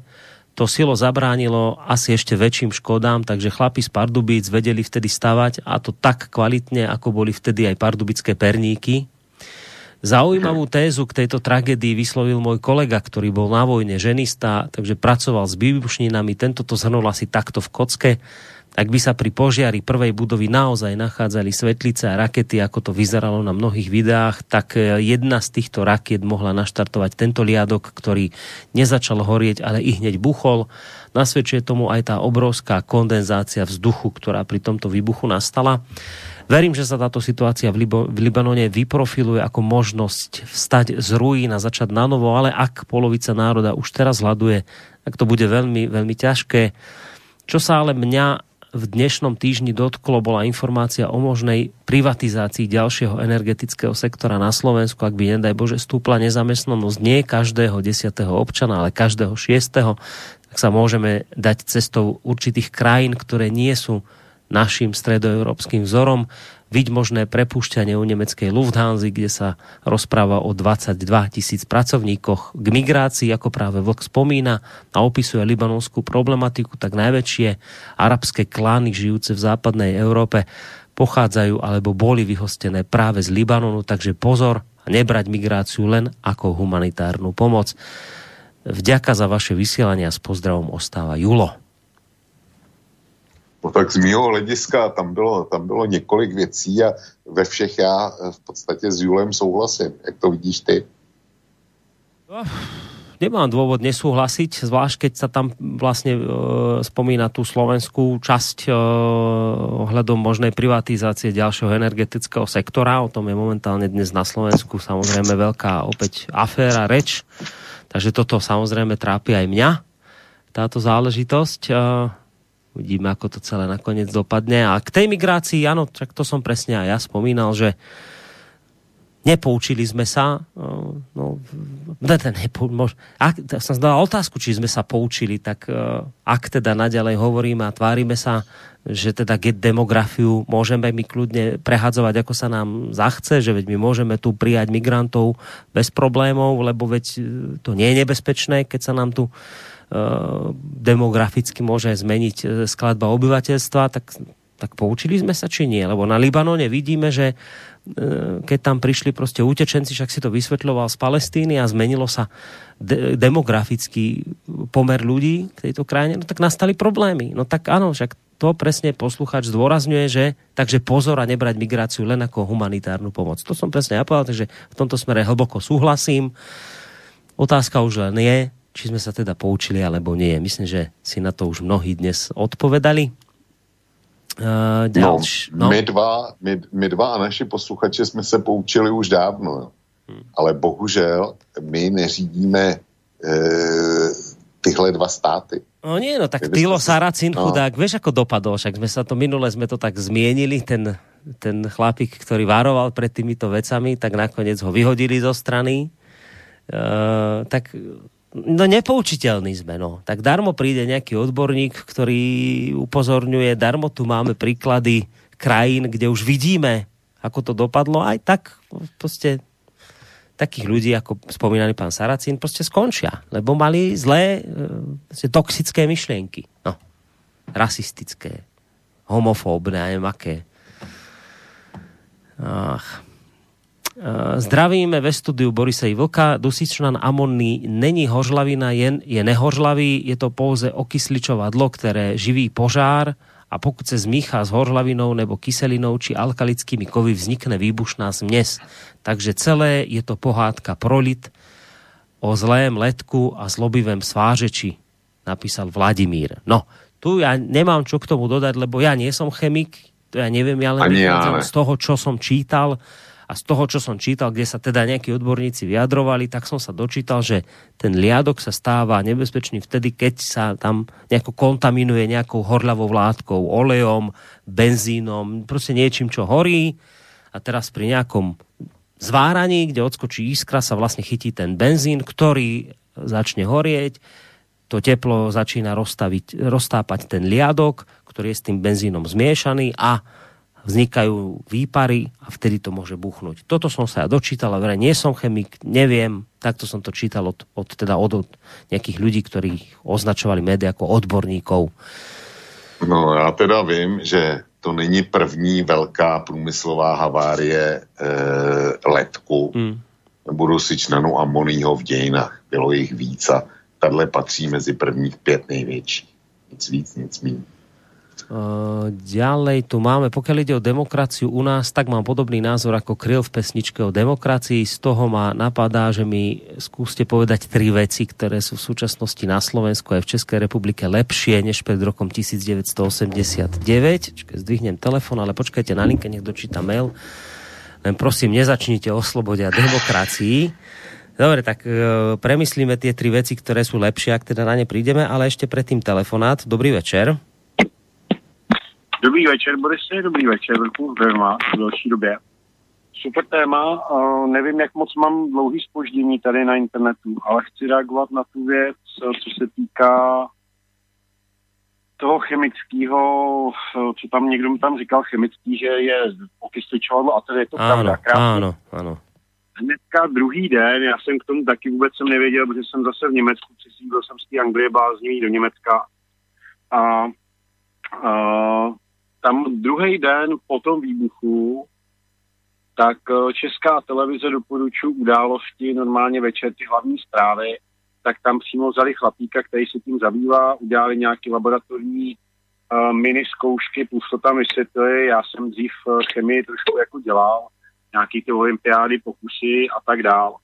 Uh, je to pravda, ale pohádka to není, protože on tam krásně popisuje to, že v podstatě ten požár, co byl okolo, a to je ta záhada, která tam je, jestli to bylo uložený, nebylo, plus do toho tady ty, že tam byl okolo toho velký pohyb, který předtím třeba nebyl. Jo, to jste vlastně zmiňovali i během, během pořadu, což já jsem třeba nevěděl a dávalo by to smysl. jestli tam měli nějakou malou výrobníčku z, z zakládací iniciační požár, který v podstatě lede, když je čistý, tak se dostaví. To je krásně vidět v těch událostech. Tam je přímo chemik od nás, to chemičárny ze syntézie z Pardubic, tak to tam vysvětlují, což jsou vlastně ty samý kluci, kteří stavili to silo, no nebo ne ty samý, ale dělali spolu, to už je jedno. A on se dostaví, ale pokud je smíchaný, což při této době skladování a tak dál, neobracení, neprozdušňování, nepropráškování, žádný silikagely, žádný, jo, tohle to tam nepředpokládám, že by to tam měli, když to tam měli hozený, jak uh, starou bačku v podstatě, tak uh, to tam dělá potom tu věc, kde tam má být nějakých 5% té další věci a už to stačí na to, aby to, aby to třaskalo. Takže ten velký oheň, co byl okolo, ho inicioval, uh, nahřál ho a potom už tam tím, jak byl ten bordel, tak on už si potom poradí sám. Takže to není tak, že a samozřejmě v čistém případě, to, co posluchač říkal, měl by pravdu v případě, že je to čistý, zahřeje se a tak se rozteče ani. Ale jakmile to je smíchaný bordelem a je tam podmínka toho, že tam musí být něco dalšího, vysoká teplota plus to okysličení udělá ten, ten okolní plamen a tím, tím k tomu dojde. To stejně jako manganestán, když se vyrábějí rachejtla jo, tam to NO4, tak tady je 3, tak uh, prostě ten kyslík vám pomůže, takže to bude ten oheň, který byl okolo. Je zvláštní, o těch kojích jsem nevěděl, a to je pro mě nová informace, jestli by se dalo dohledat, teda když pan posluchač má tuhle informace, jakým způsobem to bylo oddělený, protože pokud to je jedna koje, tak potom jako se to tak úplně nešíří. Jo, a ještě tam je jedna informace, to nemám od sebe, to musím říct, od koho to mám od toho jednoho člověka na YouTube, který nás posluchači možná budou vědět, tak uh, u jisté dávky uh, eh, TNT, respektive jakýkoliv třaskavého množství, mm, je limitní hodnota, kdy končí záležitost velikosti nálože a pak už na ní celkem nezáleží, protože to jde jenom nahoru a do šířky ne. Takže tam potom jako je otázka, kolik tam toho bylo reálního, ale takhle jsem to chtěl říct, ať se posluchači podívají na ty události na české televizi druhý den po tom, co se to stalo. Tam je to krásně vysvětlený, už jsem k tomu přidal nějaký věc, jsem zahlíd na internet. Hmm. Dobre, tak ďakujem. Ďakujeme veľmi pekne za telefonát, lebo my sme to s Vočkom len tak zhrnuli, že chemici nie sme, nevieme, nerozumie tomu, len vychádzame z informácií, ktoré sme tam zachytili. Vy ste to v podstate rozšírili, túto našu odpoveď, takže ja som vám vďačný za ňu veľmi pekne ještě, ještě jestli můžu, jsem si vzpomněl, kdyby se někdo k tomu nedopátral, nebo tohleto, tak uh, to myslím, že říkal i Vlk, uh, ne teďka nevím, jestli to říkal vy, nebo to říkal pan Vlk, uh, že dělat uh, vlastně tenhle ten útok, tak to řeknu laicky, jo, tenhle ten strejda ze syntézie, nebo ten, ten chemik ze syntézie říkal úplně to samý, v podstatě nesmysl nějakou takovouhle věc a on to říkal, bral to z té technické stránky. Technicky tohle to tak nachystat, aby se mi projevil oheň přesně řízeně, tak jak potřebuju a těch, já nevím, 20 tisíc, 2 tisíce, tu teďka si nepamatuju, ale to už jako v tom množství je celkem egál. Tak uh, hrát si s tím natolik moc, než to udělat jiným způsobem, tak uh, tomu přišlo strašně komplikovaný, což já se k tomu kloním taky. Jo, to by mě opravdu zajímal ten posluchač, tedy jak ty koje byly rozdělený a kde tu informaci sebral, že to bylo rozdělený, protože jestliže to je sklad, o kterým jsme doteďka neměli nikdo ani ánů, a najednou se začnou objevovat chytrolíni, že jsou někde nějaký nový fotky, nebo Saťák pustil, armáda pustila ARP jedničku, jakože nám prostě dala data, to je blbost, můžu mít američani možná někde schovaný v Pentagonu, že tam uviděli ve troskách, nebo naši chlapy už to tam mají ofocený, jak kdo ví, kde se vzal informace, že to bylo v kojích. Pokud to bylo v pytlích, v jak velkých, to může být ten bordel, který je těch 5% a začíní, dělá tam vlastně tu, tu pomocnou iniciaci a vlastně to, co tam mm-hmm. potom třeba hoří. Má ano. Ano. Dobré, dobré, to už já nad tím hodně přemýšlím, ale tak jenom názor. No, dobré, Díky dobré. Ďakujem. daří, Ďakujeme veľmi pekne za telefonát, majte sa pekne do počutia. Tak ja už som hovoril o tom, že som vďačný poslucháčovi, ktorý nás v podstate v tomto smere doplnil, ale ak chceš, Vočko, tak samozrejme reaguj. No já se, k tomu, já se k tobě připoju a to je všechno, co k tomu mm-hmm. můžu dodat. Dobre, potom je to ešte vlastne ten nevyriešený mail eh, tých troch vecí, ktoré podľa poslucháča, keď už si tu hovoril dnes o tej demokracii, ako to teda my tu ponímame a vlastne to všetko, čo si ohľadom demokracie, liberálnej demokracie, toho nanúcovania tohto systému iným krajinám hovoril, tak hovorí, že keď tak nad tým vlastne celým rozmýšľa ten náš poslucháč Andrej, Než skúsim povedať tri veci, ktoré sú v súčasnosti na Slovensku alebo v Českej republike lepšie než pred rokom 1989. Ja vám poviem jednu, len z tých troch. Mrzí ma, že neviem povedať ďalšie dve, čo je svojím spôsobom mňa hrozné, ale jednu vám poviem a tam so mnou hádam, budete súhlasiť. Pred rokom 1989 by nemohol vysielať slobodný vysielač. A teraz nie len preto, že by na to neboli samozrejme technické možnosti, to iste to dajme teraz bokom, že internet nebol a tak ďalej, ale nemohol by vysielať z toho dôvodu, že Uh, to by nebolo možné, aby vy ste prostě niečo hovorili, čo by nebolo v súlade s oficiálnym názorom štátu. Čiže, čiže to je minimálne hneď prvá jedna zásadná vec, že čo je lepšia oproti toho, čo bolo pred 89. Áno, slobodný vysielač a podobné média dnes môžu ešte fungovať, Uvidíme, ako dlho to bude ešte možné, ale zatiaľ je to tak, že môžu. Takže toto vidím ako značný posun od 89. Túto jednu vec zatiaľ. No tak to já ty tři dám dohromady docela snadno. Ten slobodný vysílač, ten jsem měl samozřejmě připravený taky.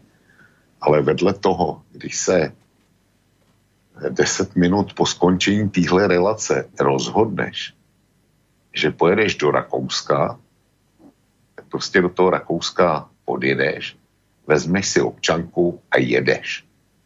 A já nevím, jak je posluchač, který nám to poslal starý, jestli zažil, jestli mu něco říká výjezdní doložka a věci s tím související, e, není problém e, s penězma, pokud je ten dotyčný má, tak prostě si vezme český koruny a vezme si jich tolik, kolik uzná za vhodný a jede, jede prostě kam chce a tam si zaplatí, eh, na co mu jeho eh, kapsa stačí. Takže to máme druhou věc. Třetí věc jsou svobodní volby. Už není žádná jednotná kandidátka Národní fronty, kterou tam hodí 99,9% těch, kteří se voleb účastní a účastní se zase 99,9%. Dneska přijde, dejme tomu 60%, a vítěz, eh, když dopadne dobře, tak dostane 32% a, a je hotovo. Jo. A vítěze lze v příštích volbách odvolit. Tak to je druhá věc.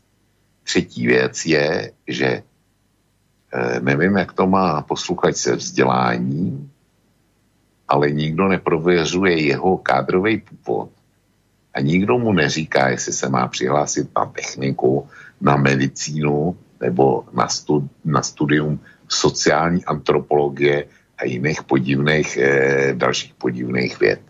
Prostě přihlásí se, když udělá přijímačky, tak si studuje, co chce a může studu, studovat v zahraničí. Eh, to si myslím, že je taky nepominutel, nepominutelně lepší. Když se podívám na svou knihovnu, tak pamatuju, jak jsem některý tituly stál vždycky v hrozně dlouhé frontě ve čtvrtek, jenom proto, abych tu knížku dostal. Dneska bez fronty, když mě něco zajímá, tak si to prostě snadno seženu. Bez těch front. To taky není málo. Jo? No. Tak, tak, a takhle bych mohl e, pokračovat. To by si dal viac tých vecí ako áno, t- ako tri, iste by si ich dal viacej. Ale čaká, keď si môž, môžeš pokračuj, čak ľudne. E, například úroveň teda e, medicínského ošetření e, před rokem 89 a dneska, to jsou taky dva, dva naprosto rozdílní světy. Ale, ale těch, těch věcí by bylo prostě víc. Dobre, tak poďme na ďalší mail teda. Uh, píše nám Michal, ktorého aj takto pozdravujem.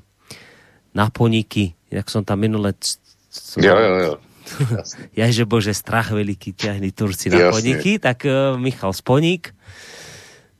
Dobrý večer, prajem páni. Reagujem na veľmi trefné zhodnotenie Vlka, že v Libanone v týchto dňoch určite nikto nerieši témy, ktoré sú pre niektorých našich politikov a drvivú väčšinu novinárov tak veľmi dôležité aktuálne až strategické. LGBTI, XY, Istanbul, liberálne srandy, Putin, Rusko a tak ďalej. Čo sa ešte musí stať u našich, uh, u nás, aby sme si uvedomili, čo je pre nás skutočne dôležité. Beriem to skôr ako úvahu, lebo odpoveď na túto moju básnickú otázku je asi vo hviezdách. Ak však odpoveď máte, sem s ňou. Čo sa ešte musí stať, aby sme si uvedomili, čo je pre nás skutočne dôležité. To, čo si vlastne teraz, už si to naznačujú, uvedomujú tí, tí Libanončania. No, já odpověď e, mám, ale posluchači se líbit nebude a tobě taky ne aby jsme se dostali do stejné situace jako ty Libanonci. Tak potom zjistíme eh, velmi snadno žebříček opravdových hodnot a opravdových problémů. Jiná cesta nie je jednoduchší, bezbolestnější? Ne, ne, ne. Tak to bolestné, ne. to musí jít. Borisku, není. Vidíš to, eh, oba dva jsme si mysleli, že na to bude stačit koronavir. Jo? Hm?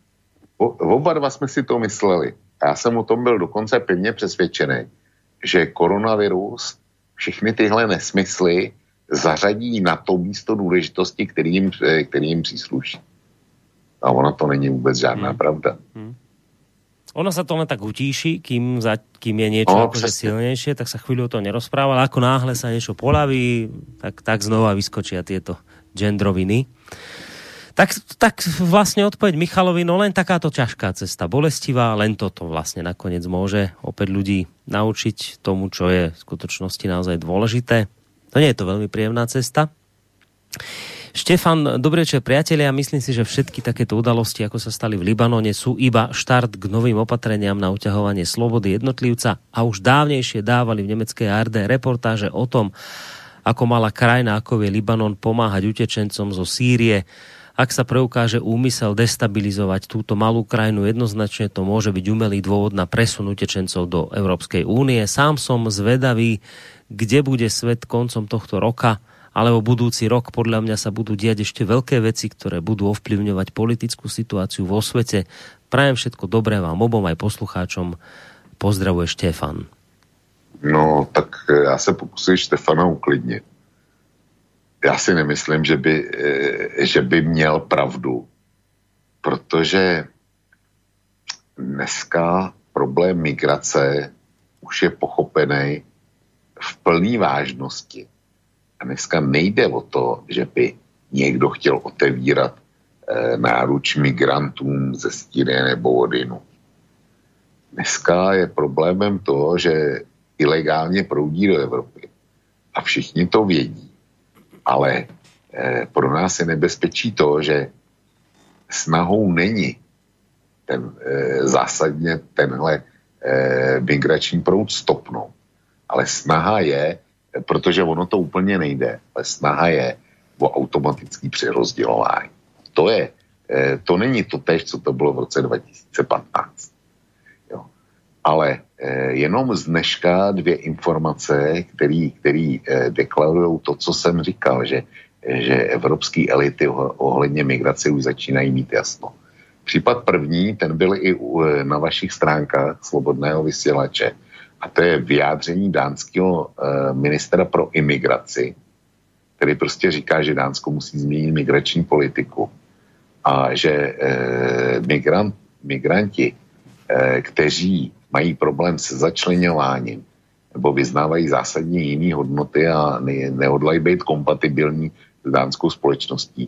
Takže bude potřeba, eh, on tam používá nějaký termín a použiju eh, ten, který, ten si nepamatuju, ten jeho, ale řekněme odsunout, odsunout někam zpátky. Mm.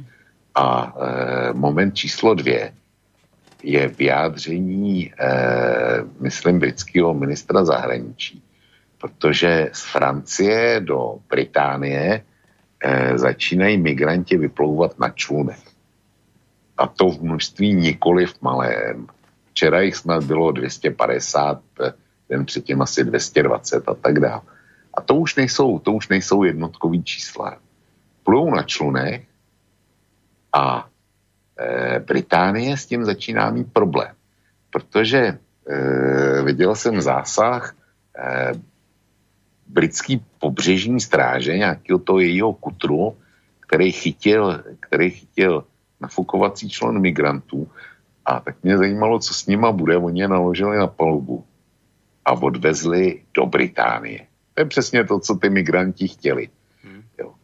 A e, britský minister se dal slyšet o tom, že to je vlastně problém Evropské unie a že jí Británie bude migranty vracet. Já jsem zvědavý, jak to chtějí Britové zařídit. Jak donutí Francii, aby převzali zpátky někoho, kdo jednak ve Francii být nechce, potom tam přišel ilegálně a hlavně podle námořního práva platního si ho zachránili Britové. Takže je to, takže je to jejich starost.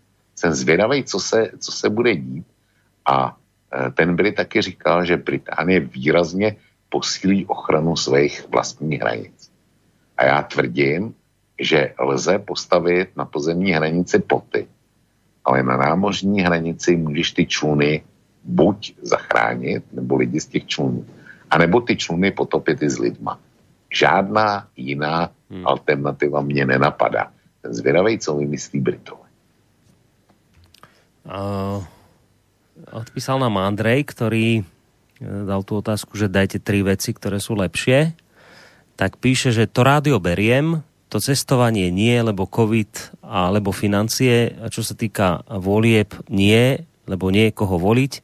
A terajšie školstvo, škoda rečí, rozhodne je horšie. Zdravotníctvo bolo zadarmo a teraz je to hotová katastrofa. Tiež by som mohol pokračovať, píše Andrej. No tak e, to, to nemá, nemá pravdu. Já jsem nemluvil o kvalitě školství, ale já jsem mluvil o tom, že když se Andrej rozhodne a bude chtít studovat medicínu, nebo práva, nebo cokoliv jiného, tak už o tom nebude rozhodovat uliční výbor, nebude o tom rozhodovat stranická organizace, nebude o tom rozhodovat eh, organizace SSM a já nevím kdo všechno. Ale bude o tom rozhodovat jedině to, jak Andrej udělá přijímací zkoušky. A pokud jde o cestování, tak svoboda cestovat a možnost cestovat nemá nic společného s koronavirem a nemá nic společného s finančníma možnostma. To ani, ani dřív, ani za komunistů neměl každý na to, aby si zaplatil zájezd do Jugoslávie o destinacích jako Kypr eh, nebo výlet do Paříže ani nemluvím. Taky to byla otázka financí. A kdyby tenkrát byl koronavirus, tak eh, by to mělo úplně stejný dopady jako dneska. Eh, to, že eh, nebo respektive pokud jde o zdravotnictví, tak tenkrát bylo bezplatný, to je pravda. Dneska zatím je v podstatě bezplatný taky. V podstatě a v vozovkách. Ale pokud jde o kvalitu ošetřování, o e, přístrojovou diagnostiku, o přístup k lékům a k léčivům, eh, tak eh, rozdíl oproti tomu, co jsme tady měli do roku 89, ten je nebetičný. To je stejný, jako kdyby popíral, že auta, které jsme si mohli tenkrát koupit, se vyrovnali v podstatě těm dnešním. Veď, ale ono je, to, ono je to trošku komplikovanější aj s tým zdravotníctvom, lebo áno, na jednej strane je pravda, že všetko to, čo vravíš, modernejšie lieky, úplne iné prístupy, Nakoniec vidie to aj v dĺžke života, tá sa predlžuje a tak ďalej, tak to nemožno spochybňovať. Na druhej strane, keď si zoberieš uh, oblasť napríklad zubárov, pokiaľ eh, sa na túto vec pozrieš, na túto oblasť zdravotníctva, tak dnes vidíš chodiť ľudí, s tak pokazenými zubmi, ako si to za socializmu nevidel. A teraz áno, môžeme sa baviť o tom, že dnes máme úplne iné materiály, úplne iné vybavenie, úplne iné prístupy. Blomb je také množstva, ktoré si si za socializmu nevedia ani predstaviť. Zubné náhrady, všetky tie veci, to, to, je, to je neporovnateľné. Ale ľudia, mnohí, na to vôbec nemajú. Za socializmu dostali klasickú amalgámovú blombu. Bolo čo bolo, nebolo to nič extra, ale zub bol zablombovaný a chrup bol zdraví v tomto smere. A bolo možné ísť zadarmo si opraviť zuby. Dnes majú ľudia mnohí zuby v katastrofálnom stave, pretože nemajú peniaze na to ísť si dať zuby, zuby ošetriť. A tieto reči o tom, že dnes máme možnosti vám zuby zachrániť, tak ako sme sa celý nemali, to je síce pravda, ale pre týchto ľudí to nič, im to nič nehovorí, pretože oni vedia, že oni k zubárovi sa pri tom svojom príjme, ktorý majú, prostě nemôžu dostať. A sú takí ľudia, ja sám osobne niektorých poznám, nedávno som sa s jedným takým rozprával, ktorý mi vraví, áno, bolí ma to, objednával si nejakú vodu alkoholovú 100%, že si s tým bude ústa vyplachovať, ale nemá prostě peniaze na to, aby šiel k zubárovi, darmo si platí teda povinne zdravotné poistenie, no ne, ne, ako nevyfinancuje to. Neexistuje to, že prídeš k zubárovi a zadarmo ti ten zub urobí ako za socializmu. Prostě príplatok 50 eur, 100 eur, 200 eur, len tak to tyčí. Tak prostě to nemáš. Keď to nemáš, tak nemôžeš ísť k zubárovi.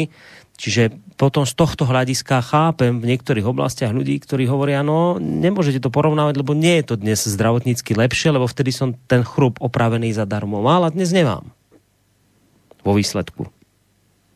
Borisku, já si myslím, že tohle zdaleka není celá pravda, co si říká. S chodou okolností tady, eh, tady, kde bydlím, tak v sousedním domě je zubařská ordinace a je to velkou ordinace, protože tam mají, eh, tam pracuje pět zubařů. Že, takže je to kombajn a, a opravdu dělají dělaj přes den od nevidím do, do, ne, do nevidím a dělají dokonce i v sobotu a už jsem, už jsem zažil, že dělali v neděli. No a jsem tam se e, s paní doktorkou, majitelkou toho, tohohle kombajnu bavíme a e, bavili jsme se i o, o těchto věcech. A ona říkala, lidi, e, zubní náhrady jsou samozřejmě drahý, to jsou drahý materiály a drahá je i práce. Já když chci z, e, mít dobrýho zubního technika, který, který bude dělat dobrý náhrady a jiný ho vlastně zaměstnávat nemůžu, tak stojí peníze a samozřejmě, že taky chci něco vydělat. Ale tohle není důležitý. Důležitý je, co říkala, e, co říkala e, vedle toho. Říkala, ona si velmi stěžovala na to, že lidi nechodí z valní části na preventivní prohlídky. Prostě e, a vztahovala to na děti.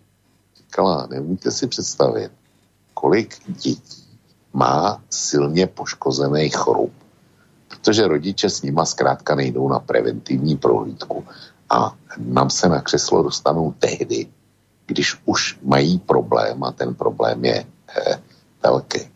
A jestliže tohle rodiče dělají u dětí, tak to samozřejmě dělají taky sami od sebe. Protože kdo pak rád chodí zubaři. Já teda na preventivní prohlídku chodím každý půl roku. Ale ne proto, že bych byl tak pečlivý a dbalý. Já se zubaře bojím. Ale zařizuje to moje žena a, a jestliže mě žena objedná, tak já si netroufnu jí odmlouvat a prostě tomu zubaři jdu. Jo. Ale, ale je to fakt, že děti dřív za socialismu, a na to se určitě pamatuješ, tak tenkrát, e, když jsme chodili my do školy a vy do školy, tak se nás nikdo neptal, jestli budeme zubaři nebo ne. E, e, dvakrát za školní rok byl ten, byl ten vyučovací proces přerušený a celá třída nakusala na povinnou prohlídku. My jsme dokonce měli zubařskou ordinaci ve škole. Tak, jo, taková jsme byli škola.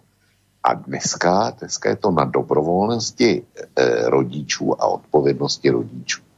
A e, ty lidi, kteří e, mají ty kazy, a ty říká, že nemají na ošetření, tak ten kaz přece e, nevzniká tak, že tě napadne, napadne mikro a z jednoho dne na druhý máš totálně skažený zub nebo celou, e, celou část jako horního nebo dolního patra. Ne. Máš nejdřív malý kás, který ti nevadí A kdyby si šel na tu prohlídku, tak by to lehce odvrtali, za chvíli by si byl pryč. Mu, e, v Čechách by si neplatil nic, zatím teda, u těchto jedno, jednoduchých úkonů. Nebo kdyby, kdy, když teda přijdeš už e, pozdě, tak tě ten zub vytrhnou, to je taky hrazení ze zdravotního pojištění. Mm.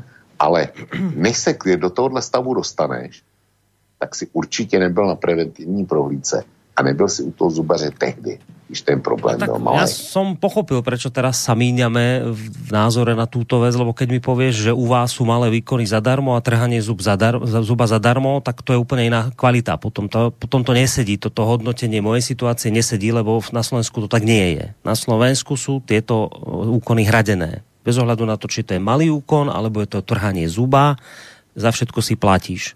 Čiže hovorím, to teda hovorím o slovenských reáliách a človek, ktorý tie peniaze prostě nemá, no tak k tomu zubárovi nejde. A jemu potom ťažko budeš vysvetľovať, že mu je teraz lepšie v tomto systéme, e, že mu je lepšie v tomto systéme, v ktorom sa platí za trhanie zuba, ako v systéme, ktorý mu v minulosti opravil zub amalgámovou blombou zadarmo.